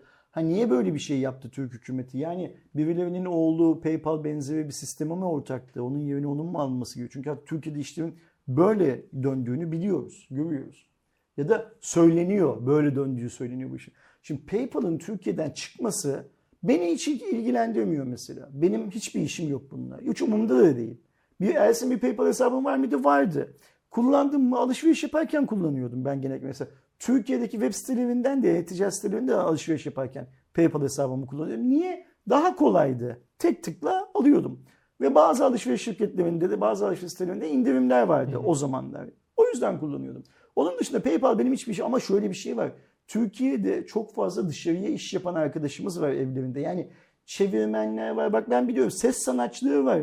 Seslendirme yapanlar. Grafik tasarımcılar var. Kod yazan gençlerimiz var öyle yazılımcılar var. Ee, bazı call center'larda internet üstünden hizmet verenler var. Yani bildiğin call center elemanlığı yapıyor Türkiye'de. Evet, evde ama. Almanya'ya ama bilmem nereye filan filan. Bir yığın böyle para kazanan arkadaşımız var. Ve bu insanların maaşlarının büyük bir kısmı, maaş dediğim kazandıkları paranın büyük PayPal üzerinden geliyor. Evet, dijital Şimdi tarafta özellikle sen çok bunu fazla. kontrol altına alıp vergilendirebilecekken nasıl yapacaksın bunu? Yapılmışı var bak Amerika yapıyor. Yine aynı şey İngiltere, Amerika, Japonya bilmem ne yapıyor bu ülkeler bu ülke. Sen de bunu yapacak. Yani tamamen şey yaptın. e, yasakladın. Ve bu çocukcağızların bir kısmı gelirlerinden oldular. Benim tanıdığım, bak çok net sana bir şey söyleyeceğim. Benim tanıdığım e, tema satan, yani tema dediğim WordPress, bir web sitesi yönetim sisteminin temalarını grafik tasarımcısı hazırlayıp satan bir takipçimiz var bizim. Kendisi de lütfen yazsın son durumu. PayPal yasaklandıktan bir yıl sonra falan şunu söylemişti. Abi kazançlarım neredeyse yarı yarıya düştü dedi. Çünkü birçok yerde PayPal Niye ödemiş. dedim? E abi dedi PayPal'da ödeme yapan yerlerden çekilmek zorunda kalıyorsun ister istemez dedi. Oradan para gelmeyeceği için çekilmek zorunda kalıyorsun. Ya da PayPal opsiyonunu seç, aktif etmediğin zaman çünkü bazı platformlar da sana soruyorlar Aynen, bunu. nasıl Satın alma kararı veren adam ha bununki çok güzel diyor belki. Satın almak istiyor. Basket alışveriş sepetine ekliyor. Ama checkout'ta ödeme sisteminde aa burada PayPal yokmuş dönüyor. PayPal olan birine e, tasarımını alıyor. Kesin olmuştur defalarca Şimdi olmuştur. bir Türk çocuğu ya şunu çok isterim. Bundan para kaybeden sadece şu bizim takipçimiz olsun. Bunu çok isterim. Geri kalan hiç kimse bundan para kaybetmemiş olur. Ama mümkün değil böyle bir varsayımda bulunmak. Sen bu ülkede bu gençlerin istedikleri ya da genci bakın bu profesyonellerin istedikleri işleri yapabilmesi için olanak sağlayamıyorsun bunları. Ve bu adamlar bir şekilde hizmet ihraç ediyorlar yurt dışına. Şey falan bile vardı böyle çok küçük paralarda olsa hatırlıyorum. Artık karşıma da çıkmıyor. Önceden bu reklam izle para kazan sistemi vardı. Hani insanların da o reklam e, veren şirketlere izlenme kazandırmak için. Sen görev gibi giriyordun. İzledikçe işte 10 sent 10 sent birikiyordu ve onu PayPal'la alabiliyordun. Öyle ya da böyle hizmet ihraç ediyorlar. Yani bu adamın araba ihraç eden şirketten, e, kıyafet ihraç eden şirketten hiçbir farkı yok aslında bu adamların toplumunun. Senin bu sektöre öyle bakman lazım. Evet. Ve belki de bu arkadaşlarımızın toplamı bir otomobil şirketinden daha çok ihracat da yapıyor olabilir belki toplamda. Ve bu işin maliyeti sadece o çocukların know-how'ları. Bak öyle düşün. Bu grafik tasarımcısı olan çocuk bir tane grafik tasarlıyor, koyuyor. Onu yüzlerce, binlerce insan alıyor, kullanıyor. Bir otomobil üretmekten daha karlı bir iş bu. Hindistan'da kod diyebileceğimiz genel anlamda kod ve grafik tasarımından para kazanan insan sayısı milyonun üzerinde. Ve sen PayPal'la bunu kestin. Şimdi ben anlıyorum ki Wise'a da bazı şeyler getiriliyor. Ben de diyorum ki artık şu anki yeni hazine e, bu da mı Şimşek'in sorumluluğu altında bilmiyorum. Her kimse bunun sorumlusu. Ya abi işin şu işte bu girişimcilikti bilmem neydi filan kısmından da beslenen arkadaşlarımızı da düşünün. Bak şimdi Türkiye'de bu kadar çok paylaşımlı ofis açılıyorsa demek ki bu işle ilgilenen insanlar var ya. Sen bu adamların önünü tıkama bu adamların daha çok değer üretmesini sağla ki ürettikleri değerden vergini al sen. Zaten hani o engellenmese tam orada işte Aa, yu- yurt dışına para gidiyor biz oradan şeyimizi alalım gönderecekse bankadan göndersin bankada bilmem kaç lira komisyonunu kessin falan sistemi için geldi zaten o PayPal'ın engellenmesi de. Sen zaten dediğin gibi bunu engellemesen hani PayPal'dan da Wise'dan da işte diğer bütün yöntemlerden de e, insanlar şey yapıyor olsa en kötü şey yapılabilir işte bu bir ara YouTuber vergi sistemi çıktı ya sen şeyi Aynen açmadan senin Aynen hesabına gelen Yani- para da Yapmak istersen yaparsın engellemek de ki öte. PayPal Bak, hesabından senin ban- banka hesabına gelen paradan şu kadarını ben vergi da billahi da bugüne kadar benim hiç Wise hesabım olmadı. Benim ben. Wise'la hiçbir yere para göndermedim. Bana gelen paralardan Wise'la gelen olmuştu belki. Galiba bizim Efe Amerika'ya gittikten sonra bana bir kere falan galiba ben ona banka hesabıma şu parayı göndersene. Yani Efe ile aramızda bir para pul hikayesi vardı. Dediğimde en kolay nasıl gönderirsen öyle gönder. Hatta maliyetleri bana yükle gönderirken filan dediğimde Efe abi işte Wise'la gönderirsem sana da bana da çok fazla bir şey e, girmez tabiriyle gönderdi. Ee, çok da küçük bir paraydı. Onun dışında Wise'la hiçbir iş yok ama bu sistemleri yasaklamak akıl kârı işler değil. Bu sistemlerin yasaklanmasından hiç kimse kârlı çıkmıyor sonuca baktığımız zaman. Bu sistemlerin e, doğru düzgün kullanılması için E zaten hani şey şeyde yapmak diyoruz ya lazım. işte e, E, gençler yurt lazım. dışına gitmek istiyor, şey yapıyor falan filan. Hani sen yine bunu perçinliyorsun. Zaten hani birçok insanı evet yurt dışından iş arıyor, yurt dışına çıkma hayalleri kuruyor. Çünkü hani burada geçinemeyeceğim diyor, bilmem ne diyor. E sen oturduğun yerden e, çocuğun para kazanmasını da ekstradan engel. Çünkü hani 100 dolar alsa, 200 dolar alsa, aylık 1000 dolar alsa o çocuk Türkiye'de de refah seviyesini arttıracağı için kalır zaten. Ayda Buradan iş yapmaya devam ayda eder. bin dolar kazanacak bin tane arkadaşımız olsa ayda bir milyon dolar yapıyor. İhracat mı bak dikkat et. Hani o diyoruz ya biz katma değerli ürün satmamız lazım bilmem ne yapmamız lazım Evet. falan. Şunu söylüyoruz ya Türkiye'nin ihracatı büyük oranda ithalata dayanıyor. Yani ne demek bu? Rakamlardan bilmiyorum ama 100 dolarlık ihracat yapmak için 80 dolarlık ihracat, ithalat yapman gerekiyor. Yani aslında senin ürettiğin değer 20 dolar burada. Bu çocuklar tamamen know-how satıyorlar. Şöyle düşün. Gide bizim Efe'den örnek verelim. Efe mesela annesine Amerika'dan para gönderecek. Harçlık öyle ya yani biz Türkler ailemize destek olmaya çalışıyoruz. Efe'nin Amerika'da çalışıp kazandığı paradan Türkiye'de anasına babasına sana bana para göndermesi de Türkiye ekonomisi için iyi bir şey. Tabii. Amerika'da üretilen bir değer 100 dolar. Nasıl üretiyor Efe onu? Çalışıp kazanarak üretiyor. Türkiye'ye transfer ediliyor. Kim kullanacak bu parayı? Sen, ben, sana bana hediye ettiyse, annesine anne bugün de Migros alışverişinde bizden yap diye gönderdiyse parayı kim kazanmış olacak? Migros. Migros ürünü kim veriyor? Türkiye'deki imalatçı veriyor. Şimdi bak hatırlayacaksın da bu söylediğimi. Biz burada Yıldıray'ın arabasını satıyorduk. Aa, Konya'dan bir arkadaş kalktı geldi arabayı almaya. İşte konuşuyoruz filan filan böyle. Çocuk dedi ki abi araba tamam okey ben bunu alacağım dedi. Benim dedi bu para pul işleri biraz dedi zaman alır dedi. Ben bir dedi Kavacıhali'de İş Bankası'na gideyim dedi. Oğlum dedim halletsene şeyden hani app'ten bilmem neden filan. Bir genç de bir arkadaşımız sağ olsun. Orada da işte izliyorsa hakkı değersin. Bizi orada bir restoranı vermiş. Yemeğe falan çağırdı gidemedik. Ya nereden gideceğiz ayrı mevzu. Anladığım kadarıyla da orada epey bir böyle bilinen filan bir restoran. Şimdi ne restoranı olduğunu filan söylemeyeyim şey olmasın. İşte telefon açtı Konya'daki şubesine, buradaki şubeyi aradılar bilmem bekledik filan. Yukarıda bizim orada orada çay içiyoruz e, şeyde. Aşağıda inmiyor niyeyse. Bir arkadaşıyla birlikte gelmiş yaşlıca. O da arabanın içinde oturuyor. Bütün gece seyahat etmişler filan. En sonunda işlem tamamlandı. Bizim hesabımıza parayı gönderdi. Abi dedi 150 lira dedi EFT parası ödedim dedi. Kardeşim dedim 150 lira EFT parası ne demek ya? İş Bankası böyle abi dedi. Evet bu arada. Yahu sen PayPal kullandırtma milleti, Wise kullandırtma milleti. Millet İş Bankası'ndan bir otomobil alıyor diye o zamanın parası. Bu söylediğim şey pandemiden falan önceydi hatırlarsan. Biz Yıldıray'ın arabasını o zaman satmıştık. Şey, kamyonetten bahsediyorum, Nissan'dan bahsediyorum. Böyle bir saçmalık olur mu abi ya? Yani senin bankadaki paranı bir yere göndereceksin 150 lira komisyon. Ya- Dedim sen niçin en paraydı işte cepli tepti yani şimdi reklam yapmayayım da bu işi bedavaya yapan çözümler var. Niye onu? Abi dedi bizim yaşadığımız yerde yok ki dedi o şubeler dedi. Ben dedi her gün dedi iş yerinden restorandan çıkıp eve giderken gece paramı yatırmalıyım dedi bir yere. O kadar parayı yanımda taşıyamam dedi. Haklı. Hatta gün içinde de kolayca gidip yatırmalıyım ATM'den şubeden filan. Bizim orada dedi İş Bankası var dedi. Biz o yüzden İş Bankası'nda kullanmak zorundayız dedi. Şimdi sen bu adamın Vice kullanmasına ya bu adam gibi adamların PayPal kullanmasına bilmem ne yapmasına izin versen o zaman Vice, PayPal filan gelecek Türkiye'de İş Bankası ile Garanti Bankası ile şununla bununla filan da anlaşmalar yapacaklar. App'teki QR kodu ATM'e okutacak bilmem ne olacak filan. Daha ucuza bu iş dönecek. Ve e, vatandaşın cebinden komisyon adı altında daha az haraç alınacak. Ama o zaman ne olacak biliyor musun? O zaman bankalar böyle rekor karlar açıklayamayacaklar. Banka nasıl rekor kar kar açıklar? Tekrar söyleyelim. Vatandaşı soyarak rekor kar, Tabii kar canım işte açıklar o banka. para EFT'den para Seni beni çekmeden öpmeden banka para kazanamaz. Sen- Sana bana hizmet vererek para kazanmaz banka. Çünkü hizmette kazanacağı paranın şeyleri, di- di- di- dilimleri bellidir. Hizmetlerde rekabetçi olmak zorundadır banka. Doğru. O yüzden A bankasından bazen araba alacaksındır.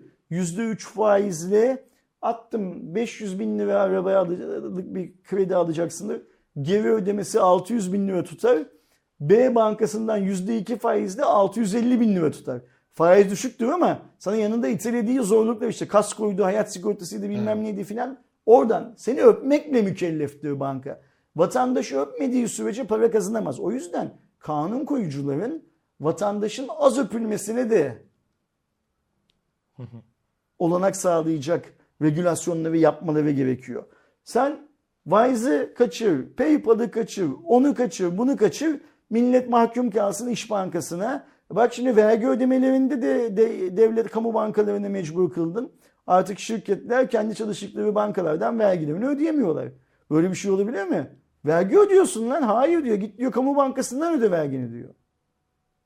E Mesela şimdi O yüzden bu sistemle, lafını kestim ama kusura bu sistemlerin tamamına ortodoks bir yöntemle bakmak lazım Aydoğan bence. maalesef. İnşallah Sayın Mehmet Şimşek buralara da bir ortodoks bakış açısı getirir ve vatandaşın daha az öpülmesini sağlayacak çözümler üretirler. Öyle ya bu Evet. Mehmet Şimşek dediğimiz adam hayatının yarısını yurt dışında geçirmiş bir insan.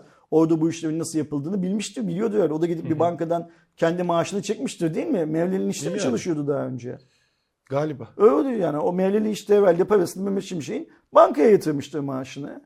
İşte hak edişlerini, bir tüm şeylerini falan. Gidip çekmiştir. Oradaki sistemi mümkünse buraya da getirsin. Allah bir razı olsun diyelim kendisine bir. Umarız. Xiaomi kanadına geldiğimizde Xiaomi'de de 13T serisi zaten hani ana seri çıkıp belli bir vakit Sonunda o kadar geldikten sonra bir teknoloji haberine geldik yani Cuma raporuna. Ne Ee, gerek var Erdoğan? Koyma böyle haberleri ya. Ee, Allah Allah. 13T serisi de ortaya çıkmaya başladı. Ee, zaten hani Türk ekip olan Xiaomi UI'ın e, baktığı e-mail veri tabanına göre e, belli başlı şeyler ortaya çıkmış. 13T serisinde e, 8 Plus Gen 1 ya da 7 Plus Gen 2 e, olacağı söyleniyor. Ki baktığımızda 7 Plus Gen 2 aslında mantıklı. Poco'da da gördük. E, gayet iyi bir sonuç verdiğini de net bir şekilde biliyoruz. E, benim tahminim buradaki durumda 13T'de 7 Plus Gen 2, e, Pro'sunda belki 8 Plus Gen 1 ya da artık 8 Gen 2'yi kullanacakları bir şey olabilir. 108 megapiksellik ana kamera, e, yeni nesil bir AMOLED ekran ve 5000 mAh batarya ile beraber ortaya çıkması bekleniyor. E, klasik Ağustos sonu ya da hatta Eylül demek daha doğru e, sonbaharda ortaya çıkıp tanıtılacaktır. Tabii fiyatları ne olur dolar böyle giderken e, onu bilemiyoruz ama çıktığı zaman göreceğiz diyelim. Valla Poco F5 ve Poco F5 Pro benim bu yıl gözümü öyle doldurdu ki hiç 12'nin T seviyesini beklemiyorum Aydoğan. Ya ben bir merakım var ne olacağına dair çünkü şey de önemli. O dönemki Ben senden fiyatlarda daha çok fakirleşmişim. Burada onu anlıyorum. Yani ya fiyat olarak bekliyorum. 12T seviyesi ulaşılamayacak fiyatlar anlamına geliyor. Şu kurla baktığım zaman ulaşılamıyor. Bak şimdi ben F5 geçen Pro hafta benzer olur ben herhalde. geçen hafta ondan önceki hafta yine bir tane video çektim ya şey e, enflasyona meydan okuyan telefon. O günün kurlarıyla çektim. O. Şimdi o videodaki dolarlar o günlerin kurlarıyla. Bir de 25'ten hesapla bakalım. 25'ten Burada hesapladığın 25-25 zaman oldu hatta. 25'ten hesapladığın zaman e, 7 70 bedavaya geliyor 11 Evet. bin liradan. Yani şu anda Almanya'da satıldığından daha ucuza geliyor telefon neredeyse. Şu an belki dünyadan ucuza Bayramın birinci günü olabilir. akşamına benim yine Honor 70 gibi bir telefonla ilgili çektiğim bir videoyu yayına alacağız Aydoğan. Ben biliyorum ki birçok insan o videoyu işte proje videosu, Ersin yıkama yağlama yapıyor bilmem ne filan diye isimlendirecekler. Değil öyle olmadığını sen ben biliyoruz. Sadece şey önemli tabii. O video çıktığında o fiyat Ha. o fiyat olacak. Ha. Bizim de çünkü klasik bayram zamanı tam da böyle e, yeni liste zamanla denk geldiği için e, yarından itibaren e, listelerimiz olacak. İşte 5000 liradan başlayıp artık 30 bin lira sınırına kadar çıkan listelerde ben şeyi merak ediyorum bakalım. E, dördüncü, beşinci videoda bu fiyatlar doğru değil demeye başlayacaklar mı? Çünkü Orada da şöyle bir şey var. Ben tahmin ediyorum ki bayram süresince elektronik ticaret platformlarından verilen siparişlerin büyük bir çoğunluğu bayramdan sonra iptal, İptal edilecek, edilecek. gönderilmeyecek. Eğer kur böyle yükselmeye devam ederse satıcı şöyle diyecek. Ya işte ben bugün ayın kaçı? e, 23'ü. 23, 26'sı pazartesi günü dolar 26 lirayken atıyorum ben bunu satmışım. Ama şimdi işte 2 Temmuz mu 3 Temmuz mu ne pazartesi günü dolar olmuş 30 lira. Ben bu ürünü bu, bu fiyattan göndermeyeceğim filan diyecek ve göndermeyecekler. Ne yazık ki böyle şeyleri yaşayacağız bayram sonrası ama söylemeye çalıştığım şey şu. Ee, Benim o video bayramın birinci günü akşam videosu olarak yayınlanacak değil mi? Evet. Okey. O videoda anlattığım her şeyi ben dolar 22 lira olarak planlayarak anlattım. Dolar 25 lira olduğu bu günlerde eğer fiyat aynı kalırsa sudan ucuza geliyor. Ve artık bizim limitimiz o seviye Aydoğan Türkiye'de. Yani Maalesef. 12 TL'lerin fiyatları filan benim neyime? Yani. Ben emekli adamım Aydoğan. Aldığım maaş belli. İşte e, dö- neydi? Döviz şeyli hesap. E, kur korumalı. Kur korumalıya yatırdığım para belli yani Aydoğan. Neyim var Kur korumalı telefon da çıkarsınlar o zaman. Türkiye'de iyi satar diye Ay, düşünüyorum. süper. Ben bu kur korumalı esprisini çok yaparım. E, Hükümet bunu kaldıracak büyük bir ihtimalle E, şeyden, uygulamadan. Onlar kaldırıncaya kadar yaparım ben bunu. Ben bunun esprisini. Senin videoların altına hala şey geliyor mu? Ya ben uzun zamandır görmüyorum da yani yorumların altında. O yüzden şu Ne? telefon diye yorum geliyor? O zaten hani Valla artık- bizim izleyicimizin bir kısmını bu çöp telefon konusunda anlaştık diye düşünüyorum. Yani tabii ki bizim doğal izleyicimiz olmayanlar bu tarz yorumları yapıyorlar. O her yerde var yani. Yapacaklar da yani bunu Bir de skalaları genişliyor artık. Mümkün değil. Fiyatlar arttığı için. Aynen öyle. Şimdi işin kötü tarafı şu. Daha asgari ücrete zam yapılıp o asgari ücret insanların cebine girmeden faiz arttırımı sonrasında yaşanan %3. Şimdi asgari ücrete yüzde kaç zam yaptılar? %34 mü zam 34 yaptılar? falan oluyor galiba. %34 zam. Sadece bir günde tüm Türk halkı %3 fakirleşti. Dolar kuru yüzünden. E bunun ürünlere, hizmetlere yansımasına falan bakacak olursan daha asgari ücret alınmadan... Arada, heh, tam onu diyecektim. O- Alınmadan zaten eksiye düşeceğiz. Aynen öyle. O para alınacaksın. Şimdi du- durum böyle olunca canım evladım. insanlar, çocuklar bu videoyu izleyen genç kardeşlerimiz ya da çalışan arkadaşlarımız falan e, çöp diye bakıyorlar. Çünkü bir yandan da şöyle bir şey var. Kedi ulaşamadığı ciğere çöp diyor. Maalesef. Yani Ya ben P60 Pro'ya bile diyenler ben işte tam onu. Ben bu kanalda e, iPhone 12 Pro Max'in videosunun altına çöp yazan kardeşimizi gördüm. Yazacak ne yapsın? Çünkü kendini yönetmek için görev verdiği insanlara ulan bu çektiğimiz nedir? Bize bunu mu şey görüyorsunuz diyemeyen adam hıncını telefondan alacak. Hıncını e, pahalaşan e, neydi biraz önceki e, Xbox'ın üyeliğinden alacak. Yetmez. Hıncını pahalaşan 12T, 13T ailesinden alacak filan. Mecbur bu ne yapsın? Çünkü bakkala gittiği zaman bakkala lan bu ekmek bu fiyat olur mu da diyemiyor zaten. Çünkü ertesi gün bakkala bir daha gidecek. O yüzden bizden çıkartacak. Bizim videolardan şu e, deşarj olması lazım milletin. Doğru boşalması lazım milletin. Yani. İşte bizim videolarda başka yerde Ya sosyal tepki- bir yerde medya, tepki gösterecek. sosyal medya artık ya tüm sosyal medya platformları Türk halkının e, deşarj istasyonları oldu. yani. Herkes esiyor, gürlüyor, deşarj oluyor. Sonra gidiyor. e, Kendisini öpene oy veriyor tekrar. Olay böyle bir şeye döndü. Rutine döndü. Samsung kanadına geçtiğimizde ilk olarak Amerika'da vesaire başlayan biliyorsunuz e, do it yourself dediğimiz kendin tamir et sistemi e, başlamıştı. Ve siz hani o kiti alarak kendiniz evde, evinizde ya da bir telefoncuya falan götürüp bu işi yapabiliyordunuz. Şimdi bunu e, Avrupa'ya e, gönderiyor Samsung Self Repair programını.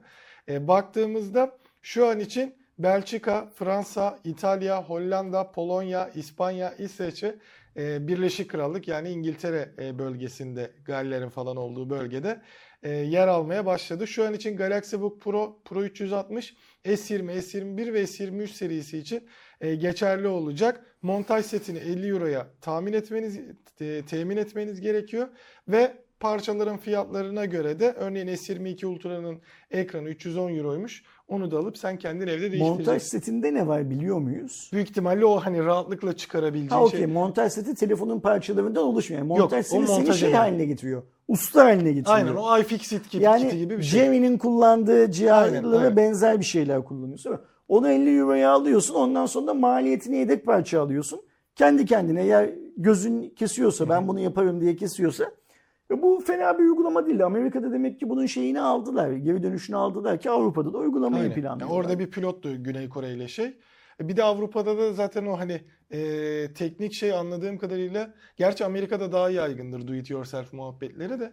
Bakalım Avrupa'da olacak ya da Türkiye'ye gelir mi onu merak pandemi ediyorum. sonrası insanlar böyle bir do it yourself çünkü pandemide çok fazla video izlediler ve bunu Aynen. ben mesela düşünsene işte Evde evlerde bir şeylerle yapıldı. uğraşıldı. Ya ben bile yemek yapmaya başladım hani yapamayan halimde bir şeyler yapmaya bayağı ben de yani o zaman geçsin diye. Ee, o yüzden insanlar böyle şeylere daha çok değer vermeye başladılar.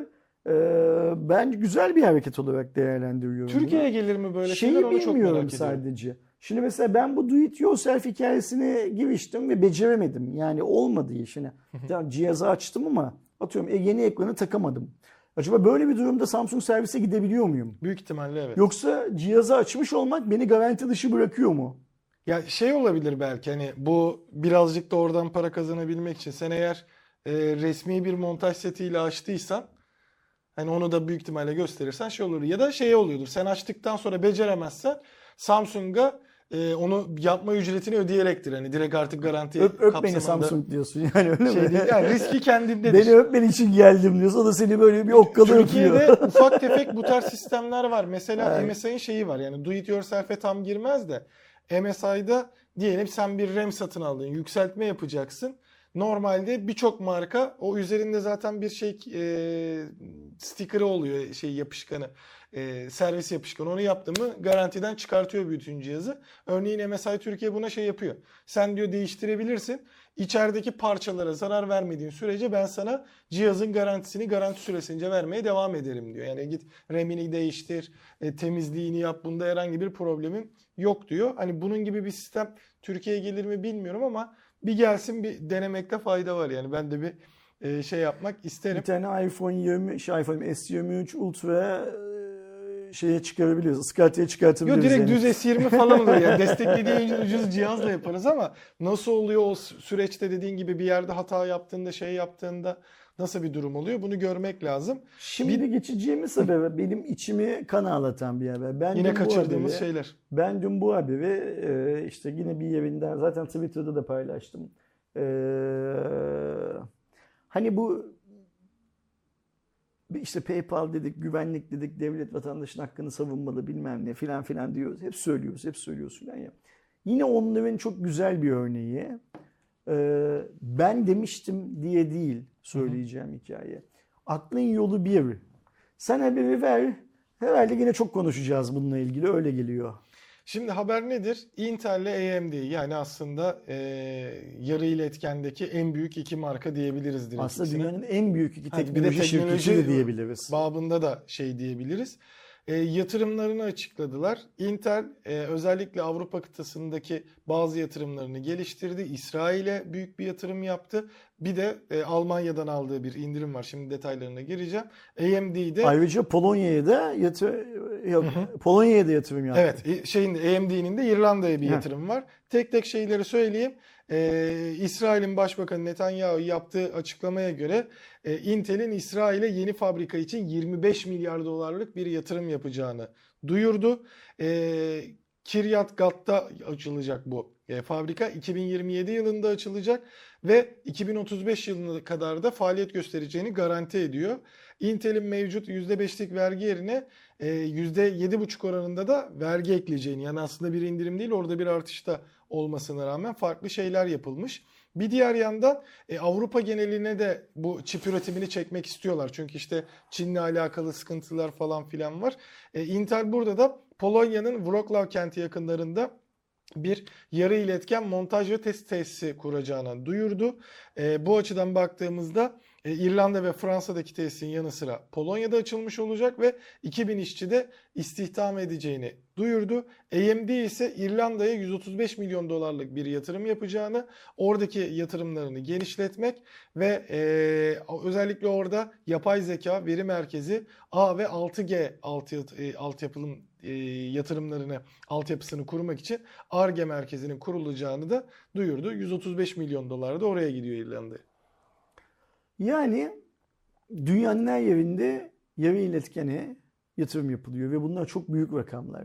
Hele Türkiye için konuşursak çok çok daha büyük. Yani Do- do- özellikle bir İsrail'e de doları yaptıkları 25 şeyler. liradan hesaplarsan biz bunu konuştuğumuz zaman doları 17 liradan 15 liradan falan hesaplıyoruz. Ya şey oluyor zaten Şimdi- mesela diyelim şu İsrail'deki 25 milyar dolarlık yatırım sallıyorum ki Türkiye'ye geldi. Adamlar fabrikayı kurana kadar o TL değeri olarak da artmaya devam ediyor. Şimdi olayın kendi açımdan benim içimi kan ağlatan kısmını şöyle şey yapayım ne derler e, anlatayım.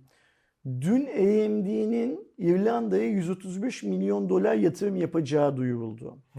Ben bunu paylaşınca işte Kemalettin'den de Intel'in e, Polonya'ya yaptığı yatırımla ilgili Reuters'in haberinin linki var. Twitter'da var burada arkadaşlar okuyup bakabilirler. Şey, Intel CEO'su Amerika'dan kalkıp Polonya'ya gelmiş geçen hafta. Bak bundan haberimiz yok. Sen öyle Intel CEO'sunu kolay kolay Amerika dışına falan çıkartamazsın. Yani İngiltere'ye falan gider, Almanya'ya falan gider de Polonya çok zor mesela. Mesajım. Ve orada işte anlaşma imzalanmış. Onun için girmiş. Boşa değil. Orada anlaşma sonrası Reuters'e verdiği röportajda diyor ki biz diyor Avrupa'da, Avrupa kıtasında fabrika açmak için yola çıktığımız zaman Polonya aklımızda bile yoktu diyor. Ve Polonya'nın iki tane kamu kuruluşu bunlardan birisi Ticaret Bakanlığı'nın kendisi birisi de Polonya'da bir teknolojiyi geliştirme müsteşarlığı falan gibi bir müsteşarlık pozisyonunda bir girişim. Intel'in yöneticilerini öyle bir abluk altına alıyorlar ki Erdoğan. Almanya'ya değil, Fransa'ya değil, Polonya'ya gelin. Oraya gitmeyin, Polonya'ya gelin. Biz size şu kolaylığı sağlarız, bunu yaparız bilmem ne filan filan. bir yıllık araştırma süresi sonunda hiç akıllarında olmayan Polonya'da fabrikayı kurmaya karar veriyorlar. Ve Intel CEO'su kalkıyor Amerika'dan Polonya'ya geliyor anlaşma imzalamaya. Unutma, hatırla. Biden seçildikten hemen sonra kalktı, Kore'ye gitti ve ilk yaptığı şey Samsung tesislerini gezmek oldu. Kore hükümetiyle sonra görüştü. Çünkü oraya esas gidiş nedeni Samsung'u. Amerika'da fabrika açmaya ikna etmekti. Biden. O Biden ki dünyadaki birçok ülkenin yöneticisi randevu alamıyor o adamdan şu anda. Aynen. Telefon açtıkları zaman telefonla konuşamıyorlar o adamla. O adam kalktı bak Kore Cumhurbaşkanı ile Kore yöneticiyle görüşmek için değil Samsung yöneticilerini kafalamak için Amerika ve Kore ve dünyanın hangi güzergahından gidersen git çok uzaklarda aynen. Kore'ye gitti. Ve o yaşlı adam bak yürüyemiyor. Akıl sağlığının yerinde olmadığı dedikoduları var. Düşüyor sürekli yürürken. Sekiyor. Koluna CIA ajanları falan giriyor. O herif kalktı Kore'ye gitti. Merkel biz ne olursa olsun Avrupa topluluğu sınırları içinde kurulacak olan çift fabrikasının Almanya sınırları içinde olmasını sağlamak zorundayız dedi. Hatta şu an Intel'in e, de bazı şey imtiyazlarını genişletti şey konusunda. Ee, tüm bunlar olurken biz burada Cuma raporunda ne dedik? Ya bu çip krizi çip krizi niye var? Bunu bir araştırın. Ticaret Sanayi Bakanımız. TOG'un peşinden bu kadar koşma. TOG evet çok önemli.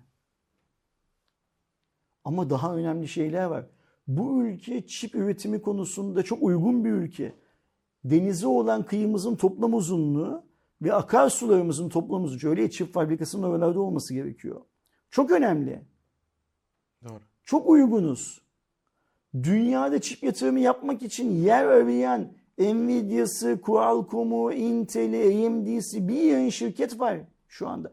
Ve hatta şunu da söyledik değil mi? Sadece bu tasarımcılar değil. TSMC, Samsung gibi üreticiler de var. Yer arıyorlar. Çünkü dünyanın yeni düzeni bu çip endüstrisine diyor ki Çin'e olan bağımlılığınızı azaltmak zorundasınız diyor. Çin'e olan bağımlılığınızı azaltmazsanız biz sizle iş yapmayacağız. Biz bu çözümü kendi kendimize geliştireceğiz diyorlar. O yüzden bu adamlar yer arıyor. Yoksa babalarının ayrılığı Tabii yoksa canım, bu adamların hepsi.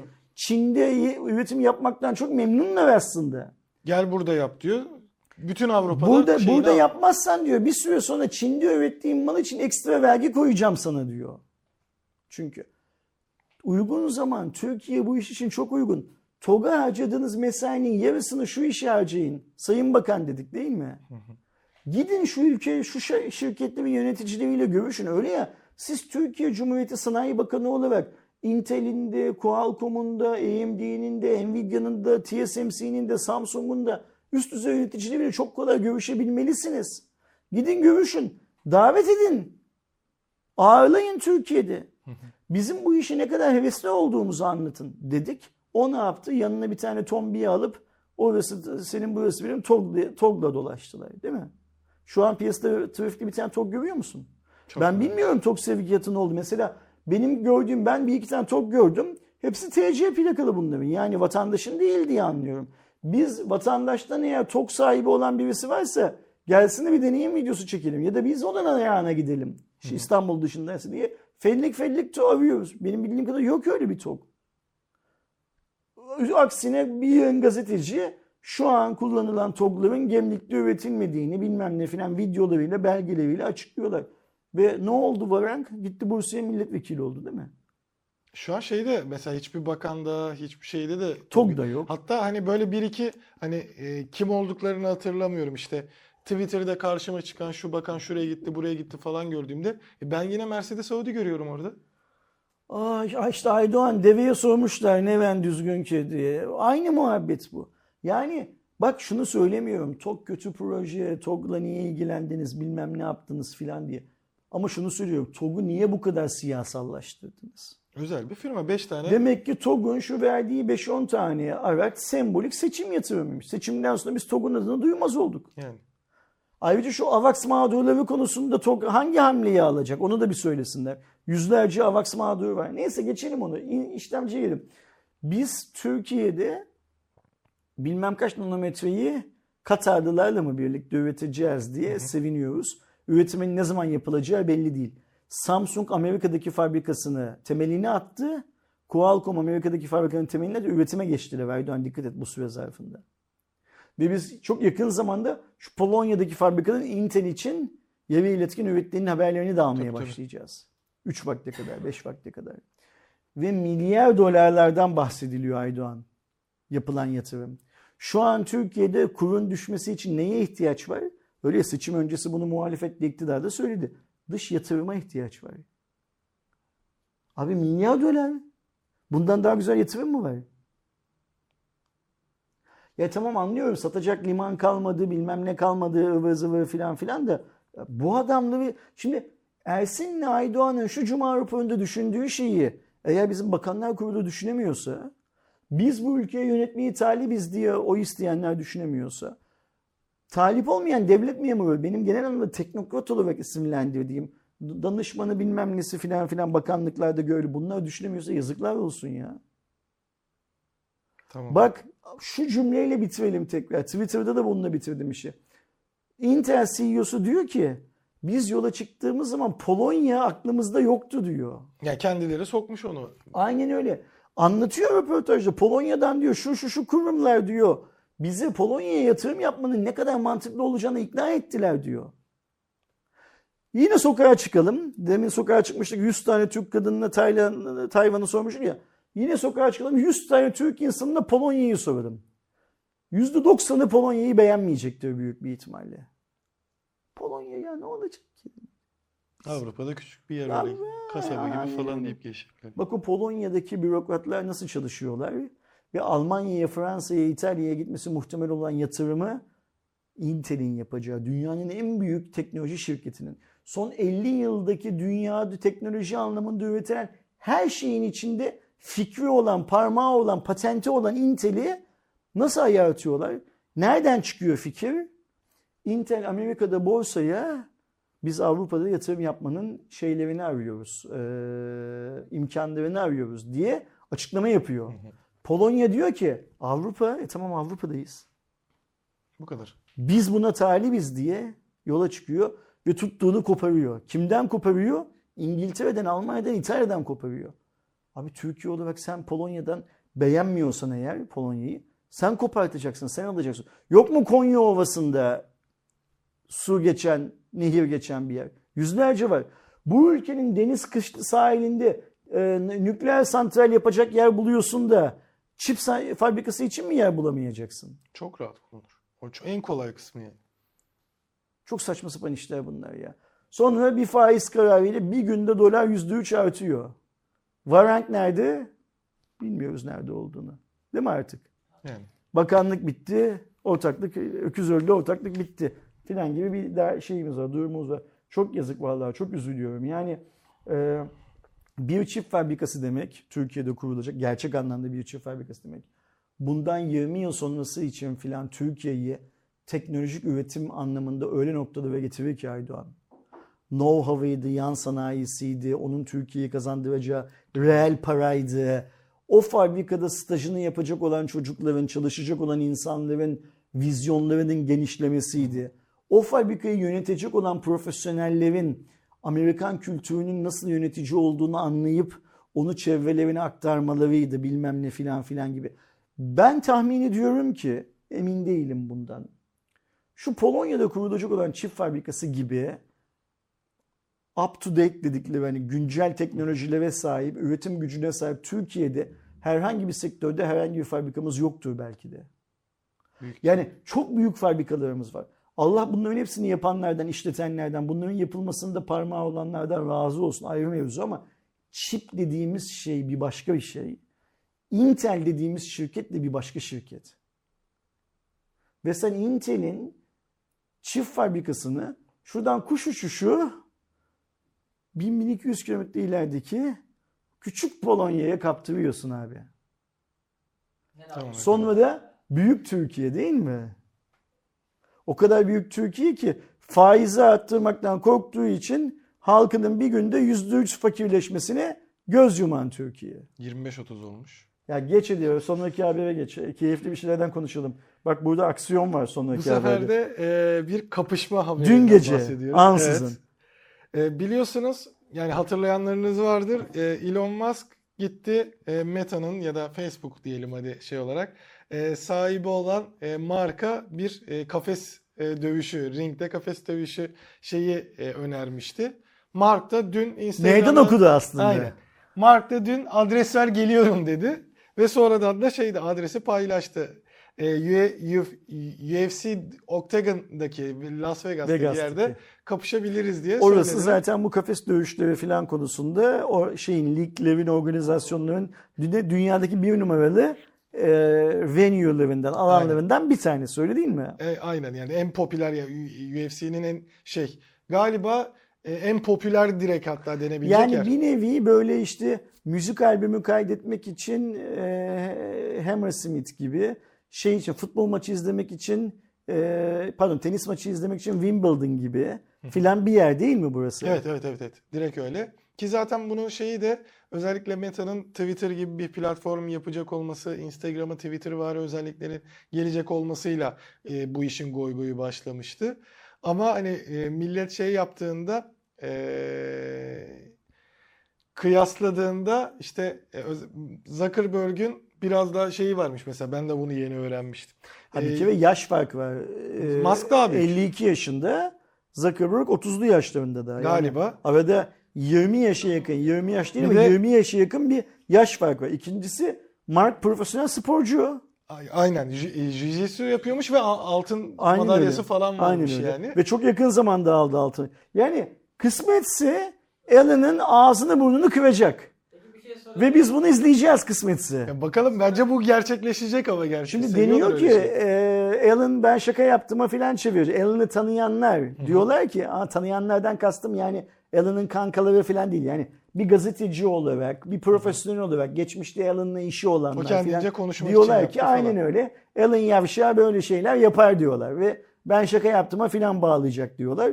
Ama ben çok isterim ki inşallah Mark'ın da bir burnu filan kırılır o ayrı mevzu da bunlar bir birbirlerine girsin. Dünyanın iki büyük yavşağı birbirlerini bir harcasınlar. Ne kadar güzel olur değil mi? Yani. Ha?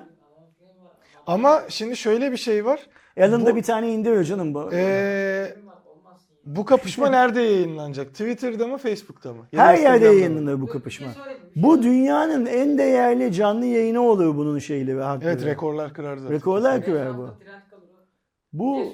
Twitter'da kesin abone olanlara verirler. ha bir de burada şeye de gerek yok. Yani Mike Tyson'ın şeyindeki gibi onun kulağını ısırmasına bilmem ne yapmasına falan da gerek. Bu birinci dakikasından birisi havlu atıncaya kadar ya da yere düşüp kalkıncaya kalkamayıncaya kadar bu 5 saniye de olabilir.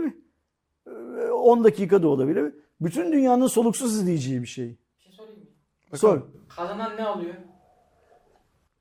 Valla kazanan Mark olur büyük bir ihtimalle. Kazanan ne alıyor? Ka- Belki Kazanan hiçbir Şu şey almıyor. Bu, olup olmayacağı da reddi. Bu ikisi birbirlerine sürekli zaten kıl oluyorlar. Benim takip ettiğim kadar. Bunlar böyle birbirlerinin aleyhinde çok konuşuyorlar da kendi yakın çevrelerinde. Yani bu Amerika'nın dedikodu Büyük ihtimalle Mark sisteminde e, Musk'a beni kıskanıyor diyor. Hani sonuçta Facebook'u kurdu, işte Meta oldu, WhatsApp elinde, Instagram benim duyduğum elinde. kadarıyla Musk e, haklı nedenlerle Mark'ın işe yaramaz bir adam olduğunu söylüyor.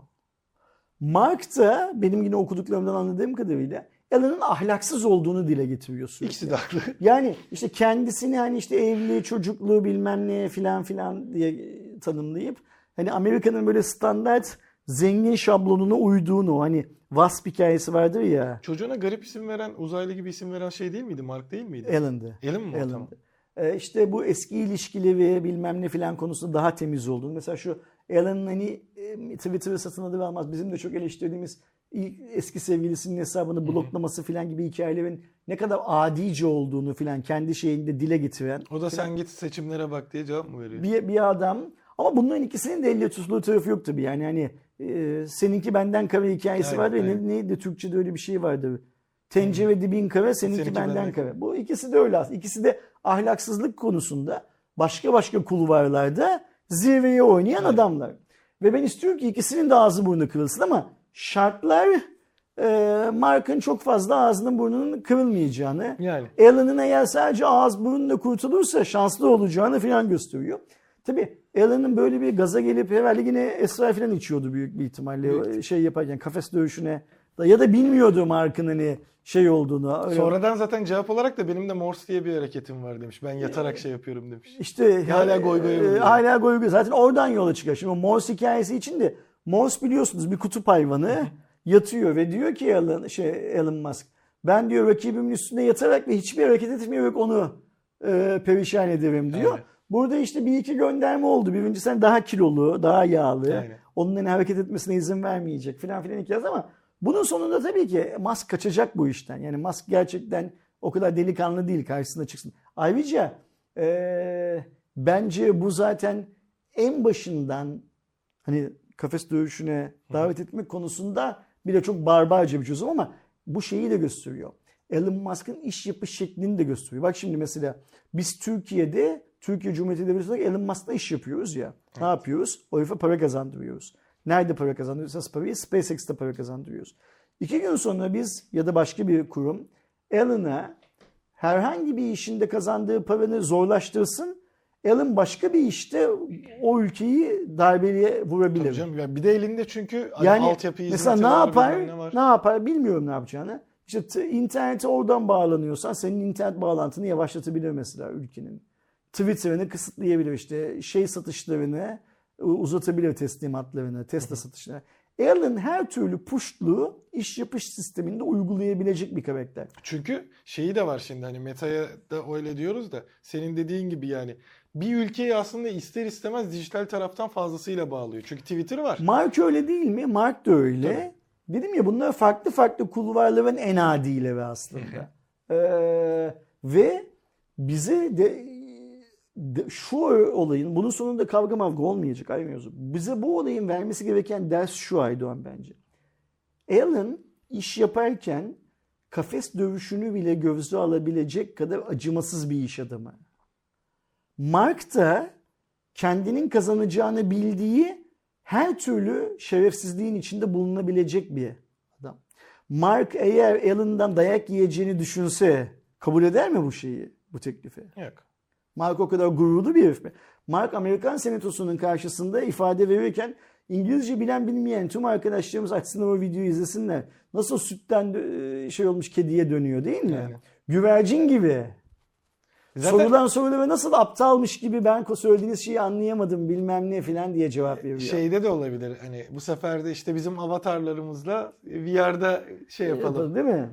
Oculus Quest'in yeni Yani versiyonu burada şey. çıkarmamız gereken sonuç şu. Bu adamlar bir dolar fazla para kazanmak için Her şey her şeyi yaparlar. Ve bu her şeyin içinde ölen insanlar olabilir, yıkılan devletler olabilir, e, acı çeken hayvanlar olabilir, bilmem ne filan filan. Buna bakmazlar hiç bu hikayeyi. Bir kuruş fazla para kazanmak için birbirlerinin ağızlarını, burunlarını kırmaya bile razı herifler bu adamlar. Kesin. Ve nerede yaşıyor bu adamlar? Medeniyet dediğimiz Amerika'da yaşıyorlar değil mi? Bir tane aklı selim bile çıkıp ulan siz ne gerizekalı heriflersiniz diyemiyor bunları çünkü. Bak unutma Mark Facebook'u ilk kurduğunda bu benim iddiam değil gazetecinin iddiası kendisiyle ilgili kötü haberler yazan bir gazetecinin Facebook hesabına hacklediği, girdiği ve Facebook hesabına o gazetecinin girerken kullandığı şifrenin Mail mail olduğunu hesabının şifresi onu. olduğunu fark edip herifin girip maillerini okumakla suçlanan. Şu bunu ispat edebilir miyiz? Edemeyiz böyle bir hikaye. Burada ne diyor gazeteci? Şunu söylüyor. Ben diyor Mark'la ilgili yazıları yazmaya başladıktan sonra diyor mail adresimdeki bazı okumadığım maillerin okunmuşa döndüklerini fark ettim diyor.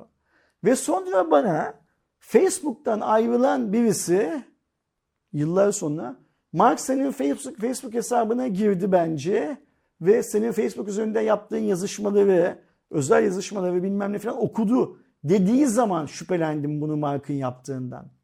Çünkü Bu adam bunu yazdı, kitap yazdı, açıkladı ve Facebook tarafından bu konuyla ilgili herhangi bir yalanlama yapılmadı.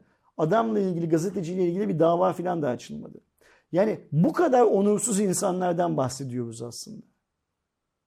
O yüzden unutmayalım ki Bu adamlar er ya da geç dünyanın başına bela olacaklar. Şu anda bile olmuş durumdalar Tabii ki. bence. Bu Twitter'da parayı veren düdüğü çalar. Şimdi Mark niye yapıyor bunları? O da parayı veren düdüğü çalara bağlamak istiyor. Diyor ki ulan diyor bu push diyor oturduğu yerden para kazanmaya başladı diyor. Biz burada yıllardır Instagram'da, Facebook'ta, WhatsApp'ta uğraşıyoruz. Herifin kazandığı parayı kazanamıyoruz anasını satayım diyor.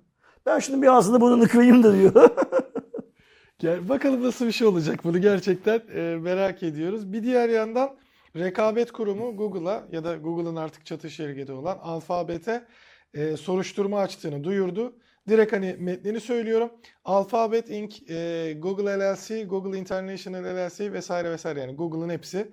Ekonomik bütünlüğün çevrim içi görüntülü reklamcılık ve reklam teknolojileri hizmetleri faaliyetlerine ilişkin olarak bağlama ve kendini kayırma davranışlarıyla 4054 sayılı kanunun 6. maddesini ihlal ettiği iddiası üzerine yürütülen ön araştırma rekabet kurulunca karara bağlandı. Ön araştırmada elde edilen bilgi, belge ve yapılan tespitleri 18 Mayıs 2023 tarihli toplantısında müzakere eden Rekabet Kurulu bulgularda ciddi ve yeterli bularak e, 4054 sayılı kanunun 6. maddesini ihlal edip etmediği tespitine yönelik olarak Alphabet, işte Google, Google'ın Türkiye'deki firması vesaire oluşan ekonomik bütünlük hakkında Topunu. soruşturma açılmasına 23-23-442 M sayılı karar ile vermiş. Çok konuşacak bir şey yok burada. Yani ben hep şeyi söylüyorum. Bu Big Tech denilen şirketler, Google, Facebook, Twitter bilmem ne falan bunlara verilecek olan hiçbir ceza az değildir. Pardon çok değildir. Verilen her ceza azdır bu adamlara. Yakaladın mı basacaksın. Yakaladın mı ama önemli olan şey tahsil edeceksin cezayı. Ve bir de ceza verirken de adil olacaksın. Şimdi biz ne yazık ki gerekçeleri anlamıyoruz bu hikayelerde. Bundan önce de zaten ceza verdik, şöyle yaptık, böyle yaptık filan denilen cezaların tahsil edilmediği konusunda benim büyük şüphelerim var. O yüzden de bunlar böyle biraz bana havanda su dövmek gibi geliyor. Keşke biz bu cezaları versek ve Fransa'nın yaptığı gibi Facebook'tan, Google'dan o cezaları söke söke tahsil edebilsek. Ben- Bence yapmıyoruz. Yapabilmeliyiz, yapmalıyız. Kesinlikle. Tesla kısmına geldiğimizde e, nedense her haftada şey denk gelmeye başladı. Gerçi bu dönemde araba sektörü de tabii ki fazlasıyla şey olduğu için e, Emre abinin, sevgili Emre Özpeynirci'nin de şeyleri düşüyor. Bu sefer de o Tesla ile hakkında bilgi almış. Biliyorsunuz işte biraz önce de konuştuk. TOK teslimatları falan filan ne oldu ne bitti hiçbir şey belli değil. Tesla bunun karşılığında girer girmez hızlı bir teslimat sürecine başlamıştı. Ama yakın zamanda e, teslimat bekleyen birçok kişiye bazı erteleme mesajları gitti. Bunun sebebi de e, Emre Özpeynirci'nin söylediğine göre ÖTV ödeme sisteminde yaşanan bir sorun ve bir diğer yandan bazı bürokratik sıkıntıların ortaya çıkmaya başladığı. Yani aslında üstü kapalı bir şekilde gümrükte de bazı sorunların olduğu falan filan söyleniyor. Birazcık Tesla'nın gümrükten mal çekmesi engellendi. Çünkü şey paylaşımları da oldu işte. Gümrükte bekleyen binlerce Tesla Model Ama o fotoğrafın gerçek olmadığı da galiba sonradan çıktı ortaya. Ee, şu anda gümrükte yaklaşık 1000 aracın olduğu, 500'ünün ÖTV'lerin ödendiği ve bayram öncesi yani aslında cumartesi günü yani yarın e, sizin izlediğiniz şeye göre biz bu akşam yayınlayacağız. Yarın teslimat edilecek 500 kişinin bayram sonrasına kaldığı e, söyleniyor. Bunun bir ÖTV kısmı varmış bir de TSE kısmında bir e, sorun olduğu söyleniyor. TSE 360 sisteminde bir haftalık çalışmadı ve 20 gündür işlev dışı oldu. Yani aslında TS 360 diye bu işleri kolaylaştıran bir yazılımımız var. Siz oradan TSE belgesini almadan aracı satamıyorsunuz. Yani ya da teslim edemiyorsunuz. Bu sistemin sıkıntı yaşandı. Hatta bunu teyit eden farklı şeyler de varmış. Yani aslında sadece Tesla açısından değil, e, diğer araçlarda da şeyden gümrükten çekmede bir sıkıntı olduğu durumu ve gelen araçların limanlarda, e, antrepolarda beklediği, e, bazı gemilerin de yer olmadığı için açıkta demirleyip araçları indiremediği söyleniyor ve dediğim gibi bu sadece Tesla açısından değil genel bir sorun oldu. Bir de bu işte gümrüklerde ya da bu TSE belgelerini veren belli başlı devlet kurumlarında ya da dairelerinde e, şey yetersizliğinden e, personel yetersizliğinden şu anda çünkü talepte de gelen şeylerde de bir artış olduğu için yavaşlık olduğu fazlasıyla konuşuluyor. Vallahi ben onu bunu anlamam. Ben şöyle düşünüyorum. Tesla bu malı satarken şu gün te- te- teslim edeceğim demiş mi alıcıya? Tar- tarih alılığı veril- Okey, veriliyor. evet. süper. O zaman ya Türkiye Cumhuriyeti Cumhurbaşkanlığı'nın ya da Türkiye Cumhuriyeti Sanayi ve Ticaret Bakanlığı'nın hangisi ilgilenecekse bu konuyla bu işe el koyması ve Tesla'ya ceza kesmesi gerekiyor. Parayı İşin topladın değil mi? Satış sözleşmesini yaptın, imzalar atıldı, bilmem ne, vaatte, vaatte de bulundun. Okey getir. Abi 10 gün önce getir. Gümrükte sıkışık 10 gün önce getireceksin o zaman. Gemi yanaşamıyor. 10 gün önce yapacaksın bu işi. Yani sen bu işi yanlış yapıyorsun diye sana parasını peşin ödeyen Türk vatandaşı beklemeyecek senin şeyini. Ama şimdi burada şöyle bir şey var. Ee, bunu yaptığın zaman Galiba teslimde ödüyorlar ama. Sadece bir ön ama ön ödeme yapıyorsun. Ha, tamam satış sözleşmesi yapıyorsun. Aynı Sözleş, sözleşme geçerli. akit değil mi? Yani o da doğru tabii. Okey. Bunu Tesla için yaptığın zaman ama döneceksin o zaman TOG için de yapacaksın ama. Hatta inşaat projeleri için bilmem ne için şunu yani sadece cezayı Tesla'ya kesmeyeceksin.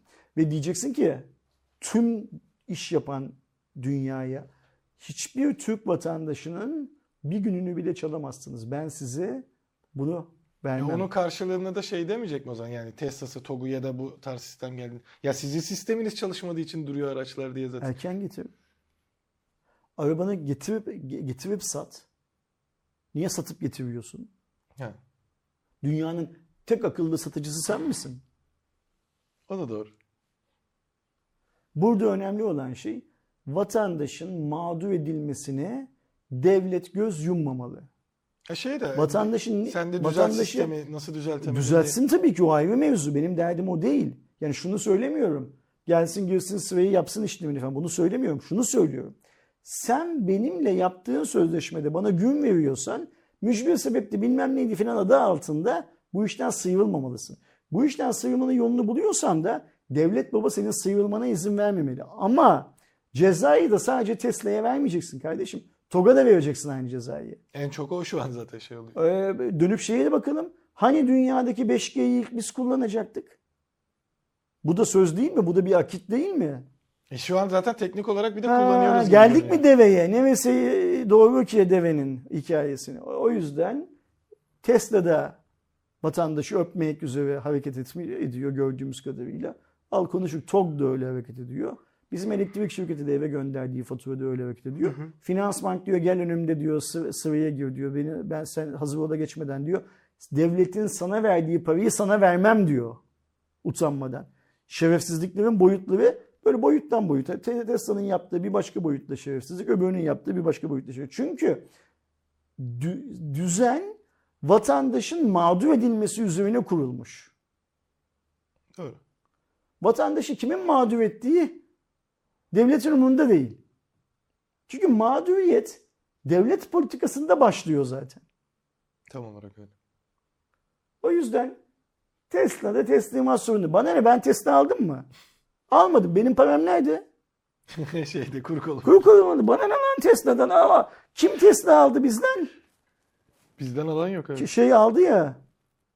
Bizim Tombik. Ha şey e, Mert'i diyor. Mert aldı Tesla. Daha teslim alamadı onu. İşte bana ne Mert'in te- ta bir aydır teslim alacağım diyor uğraşıyor. O götürseydi parayı kuru kolumaya yatırsaydı Tesla'ya yatıracağına. Kafası çalışsın biraz herifin. Tesla, Evet. Tesla, Tesla, Tesla diye gitti "Aa, alacağım alacağım diye. Mert'in soyadını da söyleyelim. Yamak. Ve, ve YouTube kanalı da Mert Yamak mı? İncelemek o. İncelemek o. Okey tamam. Mert düşünsün. Bana ne? Ben götürmüşüm parayı kuru korumalıya yatırmışım. Mert götürmüş parayı Tesla'ya yatırmış. Bak zengin fakir ayrımı böyle işte. Zengin Tesla'ya yatırıyor. Fakir... Onun daha çok değerleniyor o baga. Öyle mi? Bak olmadı şimdi. Bir de toptan şey olduğu için ki onunla alakalı da bir durum var yani. Mert Tesla'yı satın alsın da bizi de bindirsin o zaman. Şey yapacakmış, bilet sistemi yapacakmış. Ay, süper. Hadi Ee, hızlanalım biraz. Ben İzmir'e gideceğim. Yolum uzun hadi. Ticaret Bakanı Ömer Bolat e, mecliste yaptığı, gazetecilerle yaptığı açıklamada şeyi özellikle konuşuluyor biliyorsunuz. Şu anda sıfır araç bulmak imkansız. İkinci ele baktığında sıfırdan daha pahalıya bulabiliyorsun. Bir de biliyorsunuz yine şey uzatıldı. 6 ay 6000 kilometre hikayesi. Ama çok fazla görünüyor. 6001 kilometre. %25 e, konutlardaki zam da O da uzatıldı. Hükümetimiz Ee, çalışıyor Aydoğan. Mis gibi şey yapıyorlar yani. Bir diğer yandan Şey e, neydi mi kırarım ağzını adam gibi konuş. bu konuya ilişkin yani bu işte Kafes internetteki dövüşüne davet seni. Bende şey de yok abi. Hiç jijitsu falan filan da yok. Yaş dövmesi diyor bak ben de 50 yaşındayım. Sen Morse taktiği yaparsın ben jijitsu öğreneyim. Sensin lan ayı. Bu konuya ilişkin tüm e, online satış sitelerinde ile görüşüldü. Etkisini görmemiz uzun sürmeyecek.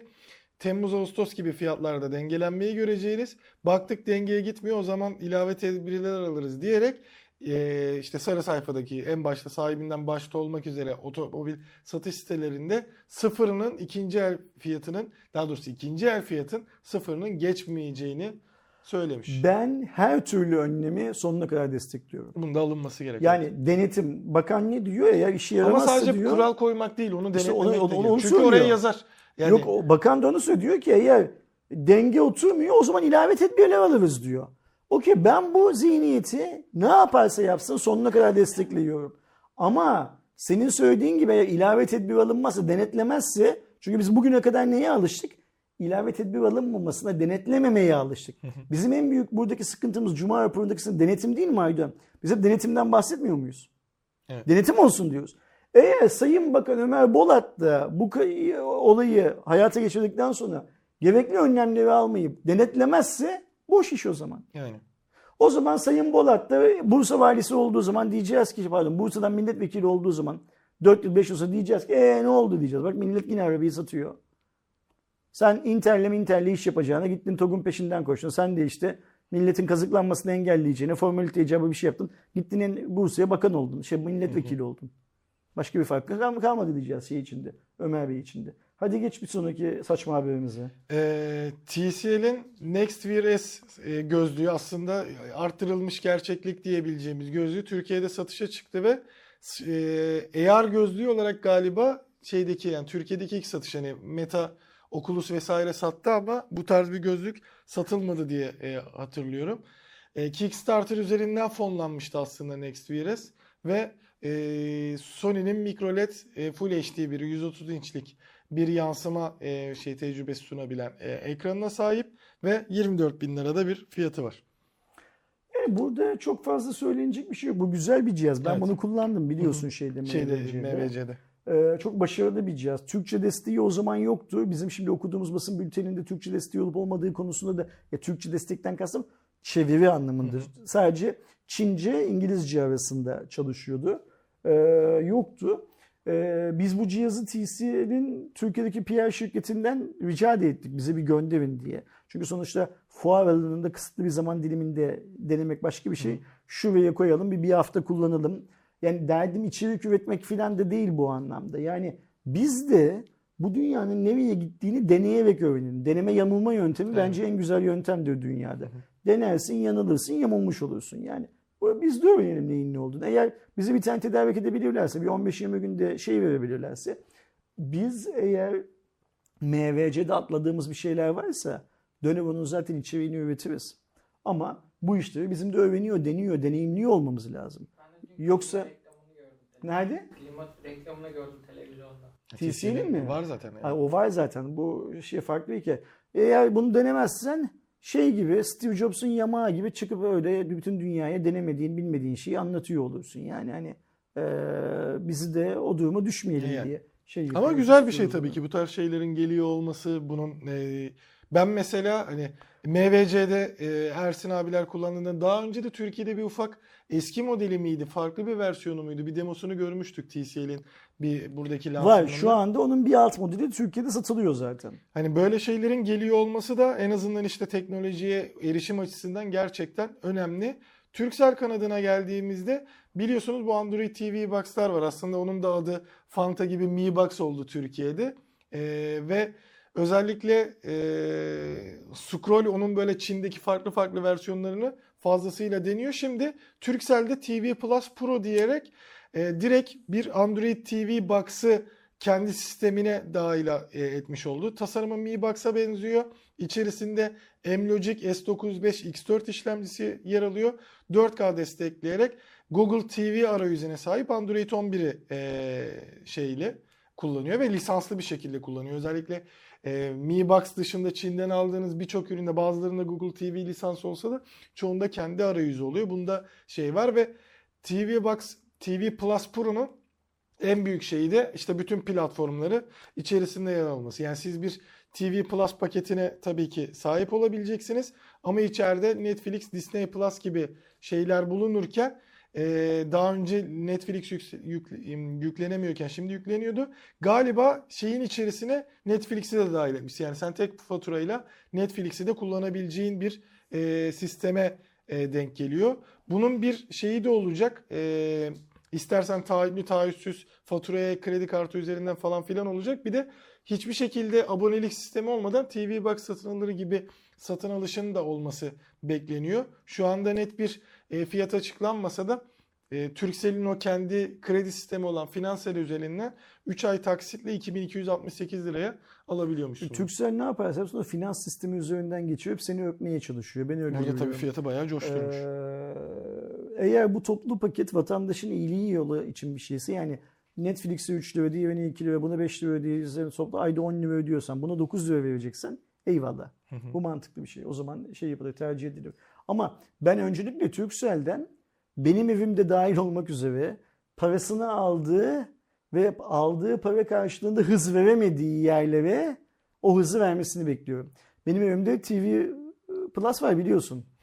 Benim evimdeki TV Plus günün yarısını e, internet e, servisiniz yavaş, istediğiniz içeriğe Kendi ulaşamıyoruz demekle. Ben Super Online abonesiyim. TV Box kullanıcısıyım. TV Plus kullanıcısıyım. Hı hı. Ama ben TV Plus'ı kullanamıyorum. Çünkü TV Plus bana diyor ki ulan diyor salak o kadar kötü bir yerden internet bağlantısı almışsın ki diyor. Sana bu internet bağlantısı iteleyenler sana benim çalışmam için gerekli olan hızı vermiyorlar diyor. Dönüp bakıyorum. Bunu bana söyleyen Turkcell ürünü internete aldığım yerde Turkcell'in bir markası Super Online. Aynen. Diyorum ki Turkcell'e bak diyorum senin ürünün bana diyor ki hız yeterli değil. Biz diyor gerekli kontrolleri yaptık diyor. Sizin herhangi bir sorununuz yok diyor. Çünkü eşek olan benim. Niye benim biliyor musun? Gittim Turkcell'le bu anlaşmayı yaptım diye eşek olan benim. Turkcell abonesi oldum. Super Online müşterisi oldum. TV Plus kullanıyorum diye eşek olan benim çünkü. İnternet hızını verme, interneti doğru düzgün insanlara vermedikten sonra bak doğru düzgün Evet. TV Plus'ı bile çalıştıracak kadar internet vermedikten sonra istiyorsan TV Plus bizi cennetten canlı yayın göstersin. Hiçbir değeri yok bunun. Çünkü ben sadece buffer ekranı görüyorum. Başka bir şey görmüyorum orada. Hani şerefsizliklerden bahsettik ya biraz önce yayının içinde. Şe- Türkiye'de şerefsizlik mi arıyorsun? Al işte al sana bir, bir tane daha şerefsizlik. Aboneliğimi sonlandırmak için başvuruyorum. Sizden hizmet alamıyorum diye. Hayır diyorlar siz aboneliğinizi sonlandıramazsınız. Bizden hizmet alıyorsunuz. Eşeğim ben çünkü. Yani. Allah'ım ya ya. Hadi devam edelim. Gelelim eee, bu sefer en azından bir indirim haberine. Şimdiye kadar hep zamlardan falan filan Yalan konuşuyorduk. söylüyorsun. Ne indirimi? TürkNet'in e, gigafiber altyapısına sahip İstanbul, Ankara, Kocaeli, Gebze, İzmir ve Bursa illerdeki e, gigafiberle tanışacak yani kendisi TürkNet e, abonesi olmak isteyen kişilere şu anda 249.90 TL olan internet fiyatı 179.90'a e, ilk 6 ay boyunca erişebiliyorlar. Şu anda tekrar altını çizeyim yeni aboneler için ayarlanan bir şey bu. Ama e, yakın zamanda belki mevcut aboneler için de bir şeyler olabilir. Ki bununla alakalı biz de bir kısa e, tanıtım videosu zaten hani girişinde mavi introsundan ücretli tanıtım şeyinden de görmüşsünüzdür. Size orada ne olduğunu paylaştık. Yani 180 liraya evet ilk 6 ay için bile iyi ki gigafiber altyapısındaysanız işin birazcık tabii o derdi var mesela. Ben de çok kullanmak isterim. E, benim bulunduğum evde yani 3 kez ev değiştirdim. Üçünde de gigafiber altyapısı yoktu. E, TürkNet'in gigafiber altyapısı yeterli mi? Buna e, çocuklar yani izleyenlerimiz buna dikkat. Benim evde yok. bizde çalışmaları yapıyorlar hani biz de Yok gittik yeterli gördük. değil. Ama şu anda Ama daha da artması şöyle lazım. bir hikaye var.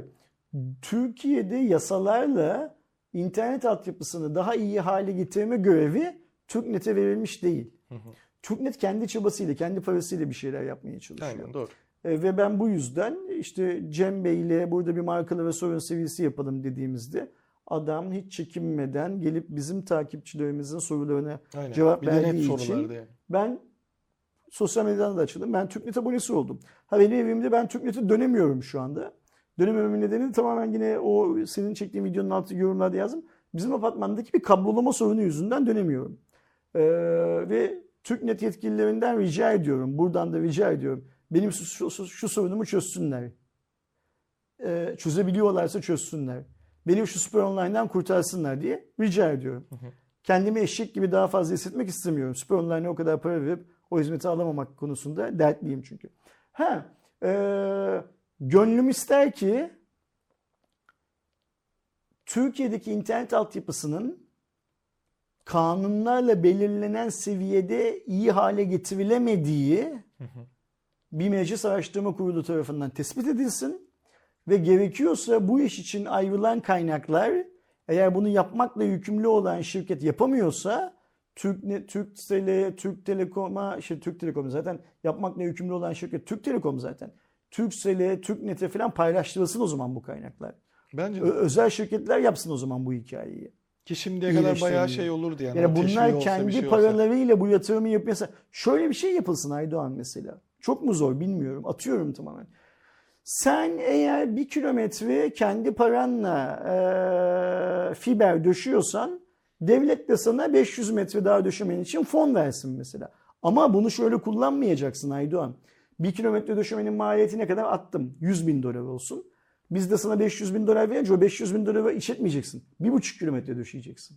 O bölgede senin planının dışında bir kamu kuruluşu mesela kim? BTK. Bir konsensüs içinde tüm operatörlerin temsilcileri bir kont diyecek ki sen atıyorum mesela bizim burası Göksu evlemini yapmışsın. Ha tamam 500 metrede yukarıya çık Hisar evlemini de yap o zaman. Ya da aşağı doğru Anadolu Hisarı'na doğru in. Oradaki o mahallelere de o zaman 500 metrede oralara döşe. döşe. Burada bir kilometre döşe. Yani benim sana verdiğim para senin kaynağın değil. Sen benim elimle fiber düşeceksin. Yani bunun gibi düşünülürse 50 tane yöntem ha mesela şu olur. Bu da bir yöntem. Olmaz mı mesela? Ey Turkcell, ey Türknet, ey işte atıyorum Vodafone. Ne kadar vergi ödüyorsunuz? 10 lira ödüyorum, 5 lira ödüyorum, 3 lira ödüyorum. Sizin vergilerinizin %5'i kadarını size altyapı desteği veriyorum. Yani bundan sonra ödeyeceğiniz verginin %5'ini bana ödemeyin. Onunla Onunla gidin altyapı- çalışmalarınızı. Yani düşünülürse o kadar çok şey bulunabilir ki, sistem bulunabilir ki bu Çok konuyla ilgili. Ee, ama biz bunların hiçbirisini yapmıyoruz. Niye yapmıyoruz? Kanun gereği Türkiye'nin e, altyapısının şey yapılmasını ne derler yönetilmesini çizmişiz. Ama bu altyapıların yatırımların yapılıp yapılmadığını kontrol etmiyoruz, denetlemiyoruz. İş bu kadar basit. Denetim, denetim, denetim. Ülkenin her yerinde denetim şart ne yazık ki ve biz ülkenin hiçbir yerinde denetim yapmıyoruz. Maalesef. Şunu da e, hani 6 ay boyunca ekonomik daha ekonomik fiyatlarla giga fırsat kullanma şansı. Benim imkanım olsa ben kullanırım. Ben de. Çok az insanın imkanı olacak büyük bir ihtimalle. Hı hı. Çünkü şartlar ne? Zaten bulunduğum bölgede mevcut gigafiberin olması gerekiyor değil mi? Eğer bölgende gigafiber yoksa Şu an sadece şey yapabilirsiniz. O özellikle e, Türknet'in ayarladığı çalışmalarda da hani direkt onlardan da duyduk ki kendileri de zaten e, birçok yerde diyor. Adresimde gigafiber istiyorum kısmına gittiğinizde ama sadece kendiniz yazarak değil yani içeride birazcık işte mahallenizde, apartmanınızda Ya orada arkadaşın gerekiyor. anlaması gereken şey şu. TürkNet'li bir kapitalist şirket. Yani TürkNet'in de amacı senin evine gigafiber getirmekten öte para kazanmak. Evet. Ne yapıyor? Para kazandıkça gigafiber getiriyor. Şimdi TürkNet'teki arkadaşlar bu söylediklerime belki alınabilirler. Bilmiyorum yani. Kapitalistler para kazanmak hedefli. Bu Bir şirketin alınacak bütün bir şey amacı bu. Bizim de Hardware Plus olarak amacımız para kazanmak. Yani kötü bir şey Bireysel olarak da herkes aslında. onu yapıyor zaten. Ee, şimdi her formu dolduranın evine internet götürmek gibi bir şansları yok. Tabii ki. Ama ne kadar o bölgeden fazla form olursa "Aa, buraya Fazla yaparsak o ama gelen bak var." bence de şöyle bir ayrım var Aydoğan orada. Fazla olan yerlerde de bu adamların şuna bakıyor olmaları lazım. Biz buraya götürdüğümüz zaman kaç lira bize bunun maliyeti? En yakın nokta nerede var? Öyle ya. Şimdi hiç olmayan bir yere götürmek daha pahalı. Olan yerlere küçük küçük şey var. Adam şuna bakıyor. Buradan diyor işte bin kişi başvurmuş diyor. Ben buraya götürdüğüm zaman diyor bunun bana maliyeti 10 lira. Ben bu bin kişiden yılda 1 lira kazanacağım. İşte 10 yıl sürecek buradaki yaptığım yatırımın geriye dönmesi. Ha bir planlarımda 10 yıllık yatırımın geriye dönmesi uygun. Yapalım bu yatırımı. Ya da bizim yatırımımızın 5 yılda dönmesi lazım. O zaman buraya yapamayız bu yatırımı diyor. O yüzden diyorum ya devletin eee, aktif olarak bu işin içinde bulunması gerekiyor. Doğru. Devlet bu işin içinde fiilen ve bütçe olarak bulunmak zorunda. Öbür türlü bu iş olmaz. Bak mesela İngiltere'de bu iş böyle halloldu. Fransa'da bildiğim kadarıyla böyle halloluyor. Devlet mutlaka ama bir entegratör olarak ama bir finansman kaynağı olarak ama bir yol gösterici olarak ama mutlaka denetleyici olarak bu fiberleşme hamlesinin içinde olmak zorunda. Benim bildiğim kadarıyla Singapur, Hong Kong falan gibi ülkelerde devlet bizzat kendisi yaptı zaten bu Evet. yatırımları. Biz bekliyoruz. Türk Telekom'un özelleştirildiği günden beri çünkü nihayetinde bu özelleştirme sözleşmesinde yazılı maddelerden bir tanesi. Sonrasında kanunlaştırıldı, yani kanunlaştırıldı, yasallaştırıldı. Türkiye'de internet altyapısının e, genişletilmesini bekliyoruz. Ama Türkiye'deki operatörler VDSL diye bir şey keşfettiler arada. Eski Bak altyapıyla şimdi dikkat et. Türkiye'deki operatörlerin fiber tanımıyla bu ülkenin BTK'sının fiber tanımı birbirinden farklı. BTK diyor ki bu ülkede atıyorum 10 kilometre fiberimiz var diyor. Operatörlerin toplamının açıklara bakıyorsun ya 1000 kilometre fiberimiz var. Nasıl oluyor lan bu diyorsun. BTK sadece fiber kabloyu ölçüyor. Operatörler fiber kabloya bağlı olan bakır kabloyu da ölçüyorlar. Kaba taslak bir Yani anlatım. eve kadar fiberle işte Bakır kabloyu da kadar. ölçüyorlar ve diyorlar ki biz Türkiye'de %90 erişimdeyiz diyor mesela. Abi sen Türkiye'de %90 erişimdesin de ben İstanbul'da oturuyorum ve ulaşamıyorumsa eğer, eğer bu sisteme ki öyle İstanbul'da oturan birçok arkadaşımız ulaşamıyor. Hani niye İstanbul örneği veriyorum? Hesapta hani altyapı burada daha şey daha doğru düzgün e, daha çok insan yaşıyor. E o zaman Siirt'teki, Erzurum'daki, Erzincan'daki bilmem dedikleri ulaşamıyor. Sen nereden buldun %90'ı? Yani operatör şuna bağlıyor işi. Biz %90'a ulaşıyoruz da insanlar almıyor. Şimdi bugün e, TürkNet'in gigafiberinin eriştiği yerlerde gigafiber almayanlar bence ya bilmiyorlardır daha hızlı bir internete sahip olacaklarını ya da umursamıyorlardır. Şimdi umursamayan adama bir şey diyemez. Çünkü umursamayan adama ihtiyacı da yoktur zaten. Bilmeyene de bildirmek lazım. Nasıl bildirecekler? İşte bu tarz etkinlikleri bu senin çektiğin yani şöyle anlatalım. Bize para verecekler. Biz o videoda para aldığımızı belli ediyoruz değil mi? Eşek kadar yazıyoruz. Aynen. Televizyona reklam verecekler, radyoya reklam verecekler, bilmem ne yapacaklar. O bölgedeki gigafiber bölgesindeki bilmeyenleri bildirecekler, haberdar edecekler. Aynen öyle. Ha, Turkcell de buna karşı başka bir kampanya yapacak. Nasıl zaten o bin Ama megabit hikayesine girdilerse. ben e, evimde daha hızlı internet kullanamayacağımı bildiğim için Turkcell'in yapacağı kampanyayla ilgilenmiyorum onu söyleyeyim. Türk Telekom Bu da arada orada da kampanya fiyatlar yapsın. çok güzel olmuş. Onun da videosu Ee, gelecek. şey de kampanya yapsın işte. Vodafone bu hizmeti veriyor mesela. Vodafone'cular geçenlerde kalkmışlar bir basın toplantısında. Türkiye'de internet altyapısına en çok para harcayan şirket biziz demişler galiba. Anlamadım mesela neye para harcıyorlar acaba? Hiç bilmiyorum. İnşallah bir yere yatırım yapıyorlardır. Ben yapmıyorlar diye biliyorum. İnşallah bir yere yatırım yapıyorlardır. Ama önemli olan bu yatırımların tamamının devletin teşviğiyle, devletin gözetiminde ve hatta planlama esnasında tabii ki şunu yapamazsın. Kimsenin fiber abonesi olmayacağı olan bilmem ne bölgesine git buraya fiber çek diyemezsin. Tabii ki. Ama oraya da fiber götürmek devletin görevi. Bunu unutmamak lazım. Oraya da gitmesi için bu özel şirketleri teşvik etmek bir şekilde. Nasıl teşvik edersin? Bak vergi avantajı değil mi? Bana vereceğine vergiyi git oraya ver. Vergi avantajı bir. Oraya koyduğun sistemden 10 yıl vergi almayacağım desin mesela. Öyle ya Türkiye'yi demografik olarak bölsün bölgelere. Arkadaşım desin attım. Şimdi Erzurumlu kardeşlerimiz bana kızmasın.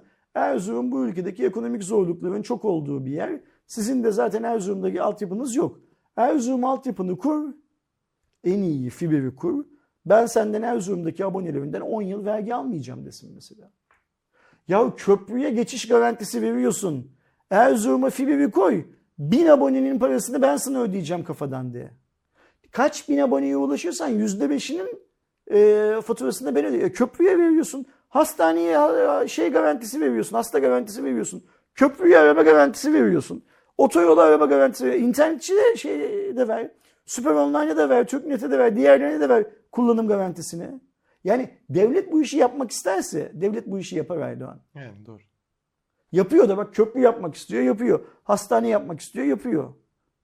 Ama demek ki e, internetin internete bağlanması konusunda, internetin insanın hızlı internete bağlanması konusunda, insanların daha ucuz internete bağlanmaları konusunda bu kadar istekli değil demek ki devlet. Zaten ne kadar çok internete bağlanırsa Yani bak Öyle. şurada senle ben oturduğumuz zaman bu işin finansmanı konusunda iki tane üç tane yöntem galiba biri kıçımızdan vardı zaten de uydurabiliyoruz. Ne kadar yapıyorlar, nasıl yapıyorlar bilmiyorum. Bu adamlar kendi aralarında konuşsalar şu senin benim bize şu an için mantıklı gelenlerden çok daha iyi çözümler Tabii canım. Bir bulamazlar. de zaten hani kendileri biliyor sistemin Aynen öyle yani. falan. yani. Sadece konuşacaklar.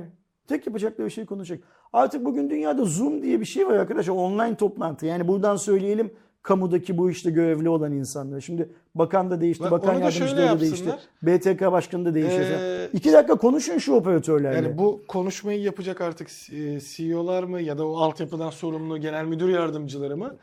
E, Zoom toplantısı yapsın.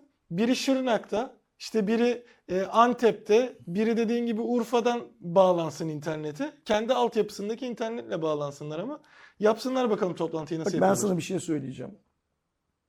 Bizim internet sorunumuzla ilgili bizim eve defalarca servis geldi. Bunu sana anlattım. Herif ölçüm yapıyor benim yanımda. Nasıl ölçüm yapıyor? Speed test. Matah bir şey yapmıyor. Ben de 50 kere yapıyorum bunu. Bana diyor ki abi diyor 40 ping normal diyor. Nasıl ne diyorsun sen diyorum. 40 ping diyor normal diyor. Hız da normal diyor. Kaç gördün diyorum hızı?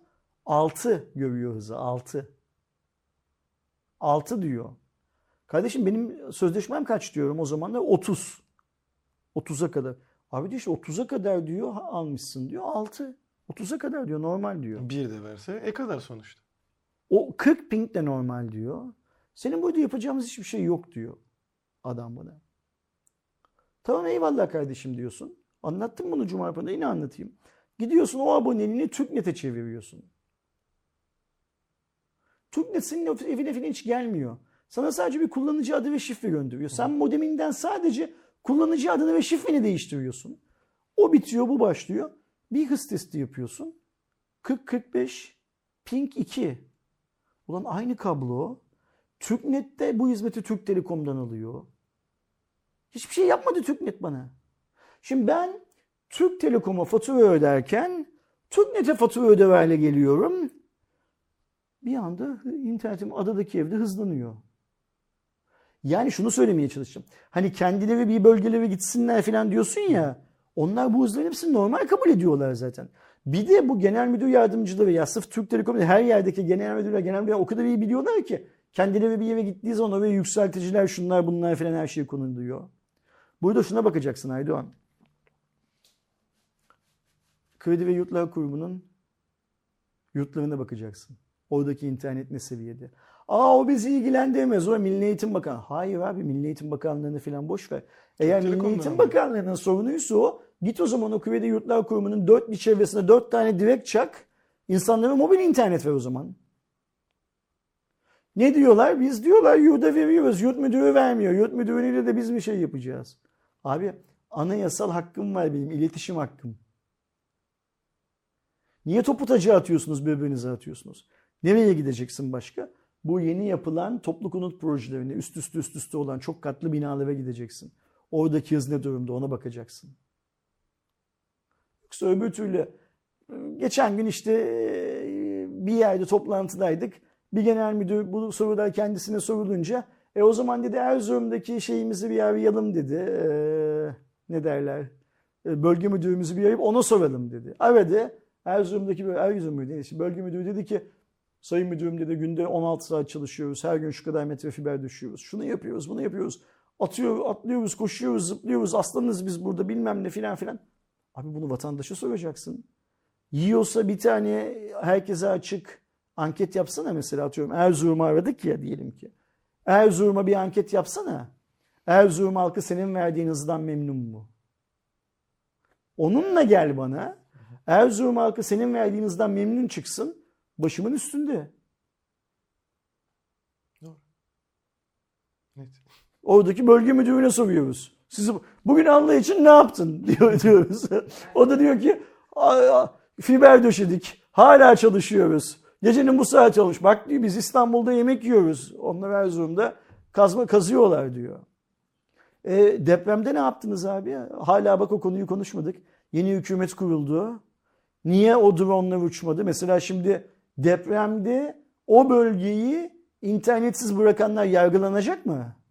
Geçti. Adalet Bakanı ya da Ulaştırma Bakanı ya da Sayın Cumhurbaşkanı ya da herhangi bir Cumhurbaşkanı yardımcısı bu konuyla ilgili bir hamleye alacak mı? Ben çok merak ediyorum mesela. Murat Erkan yargılanacak mı? Çok merak ediyorum. Hiçbir şey olmayacak. Ee, bu iş hiçbir şey olmayacağı şey yaparsak, bağlarsak bir umutla yaşatan insanı olmaz o zaman. İnsanın yaşaması için bir umuda ihtiyacı var. Yani insanların bu devlet yönetimine olan inançlarının devam edebilmesi için biz niçin bu enkazın altında öldük? Niçin biz internete bağlanamadık? Bunun sorumlusu ki ben demiyorum ki bunun sorumlusu Murat Erkan'dır, Türksel Genel Müdür'dür. Yargılansın, aklansın o değilse. Ama yargılanmak kötü bir şey değil ki. Ha bunun sorumlusu bensem Ersin Akman olarak beni de yargılasınlar. Bir, bir kusurum varsa orada o kadar göçük altında ölen insanlar konusunda benim bir kusurum varsa beni de yargılasınlar. Ama Murat Erkan'ı da yargılasınlar. Sorsunlar şu Dronsel hikayesini bir mesela. Nasıl oldu bu işler? Nasıl olmadı? Siz bu Dronsel'e ne kadar para harcadınız desinler. Sonra Murat Erkan'ın orada vereceği ifadelerden Ticaret Bakanlığı devreye girsin. Olmayan hizmetin reklamını yapmış bu adamlar desin. Öyle ya kitapta, kara kaplı kitapta bunun bir cezasının yazıyor olması lazım. Ha, Yalan şey olur reklam mı oluyor? Bi- Bilmiyorum ne oluyor ama mutlaka yazıyor. Yazmıyorsa da o zaman Ticaret Bakanlığı desin ki yazmıyormuş revize ediyoruz desin. Biz buna da razıyız. Ama birilerinin yargılanması lazım. Bu yargının halka açık yapılması lazım. Ka- kapalı kapılar verdiğinde yapılmaması lazım. Bu yargılamayla ilgili yayın yasağı getirilmemesi lazım mesela. Gerçi Türkiye'de eğer Türksel Genel Müdürü yargılanırsa hiç kimse kalkıp o şeyle ilgili bir şey yazamaz zaten. Çünkü Türkiye'de Türksel eee insanların ağzını öyle kapatmış durumda ki kimse Türksel'le ilgili bir şey söyleyemiyor zaten. Eee, ama yine de yargıya yayın yasağı getirilmemesi lazım. Ve Türk halkı şunu bilmeli. Sadece deprem bölgesindekiler değil. Türk halkı şunu bilmeli. Biz depremde bu operatörlerin daha hazırlıklı olmasını sağlayabilir miydik? Ben inanıyorum ki hepsi cansiperane bir şekilde oradaki internet bağlantısını, telefon bağlantısını tekrar aktif hale getirmek için çalıştılar. Ama çalışıp çalışmadıkları da kontrol edilmeli yargı sürecinde. Ye- yeterli özveri Aynen öyle. mi? Ve her şey yapılması gerektiği gibi yapıldı mı? Vesaire vesaire bunlar da şey yapılmalı. Ya da bunların planları yapıldı mı yani? İşte denetim, denetim, denetim diyor. Can kaç saat oldu? Ha? 2 saat 16 dakika olmuş. Benim yolum uzun Aydoğan. Beni bırak da ben gideyim. Sen devam et istiyorsan Cuma raporunu. tek Olur tamam. Zaten bir hafta seni bıraktık. Be- be- be- beni bırakın da ben gideyim. Daha yemek yiyeceğiz, yola çıkacağız bilmem ne falan. da buyur abi. Satmam kapat. gereken bitcoinler var. Bak ikide bir de elime alıp şey yapıyorum. Ee, Yükselişi kaçırıyoruz falan. ay, ay. 264. Cuma raporunu böyle bitiriyoruz değil mi? Önümüzdeki hafta Cuma günü tatil. 265. Cuma raporunu nasıl yapacağımızı bilmiyoruz şu anda. Ama bir Büyük şekilde yapacağız. Aynen bir kayıt alıp Ben yapacağız. ka- yani. tahminimce İstanbul'a dönmüş olurum o gün. Ee, işte sen, Doğuş, Can konuşuruz. Eren'in kim müsait, ne yapabiliyorsak. 265. Cuma raporunu mutlaka yaparız. Bugüne kadar hiç atladığımız Cuma raporu var mı?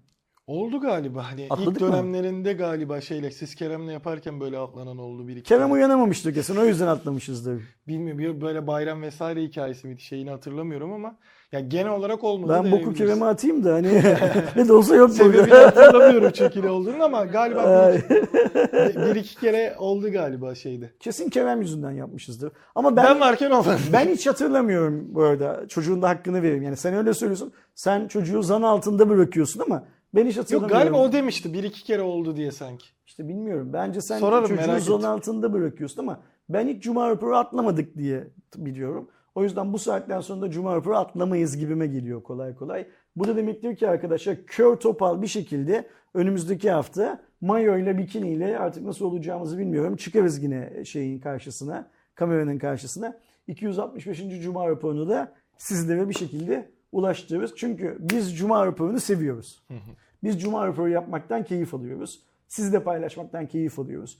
O izleyen, yorum yapan kısıtlı sayıdaki insanı da çok müteşekkiriz. Tabii ki. Bizim Yani yaptığımız bu işi bu Kısa değeri, video değil işte. bu değeri verdikleri için onlara da hep teşekkür ediyoruz. Tekrardan teşekkür ederim. Hepinize iyi bayramlar. Umarım önümüzdeki hafta Cuma gününe kadar çok çok dinlenirsiniz. Neye ihtiyacınız varsa dinlenmek, e, neydi? Haş, hmm, haşlama değil. Kavurma. Kavurma, tatil, Deniz. dostluk, arkadaşlık, sohbet. En çok neye ihtiyacınız varsa onu biriktirirsiniz. O eksiklerinizi tamamlarsınız. Ve önümüzdeki hafta biz 265. Cuma raporunda karşınıza çıktığımız zaman çok mutlu olursunuz. Kendinize iyi bakın. Hoşçakalın. Hoşçakalın.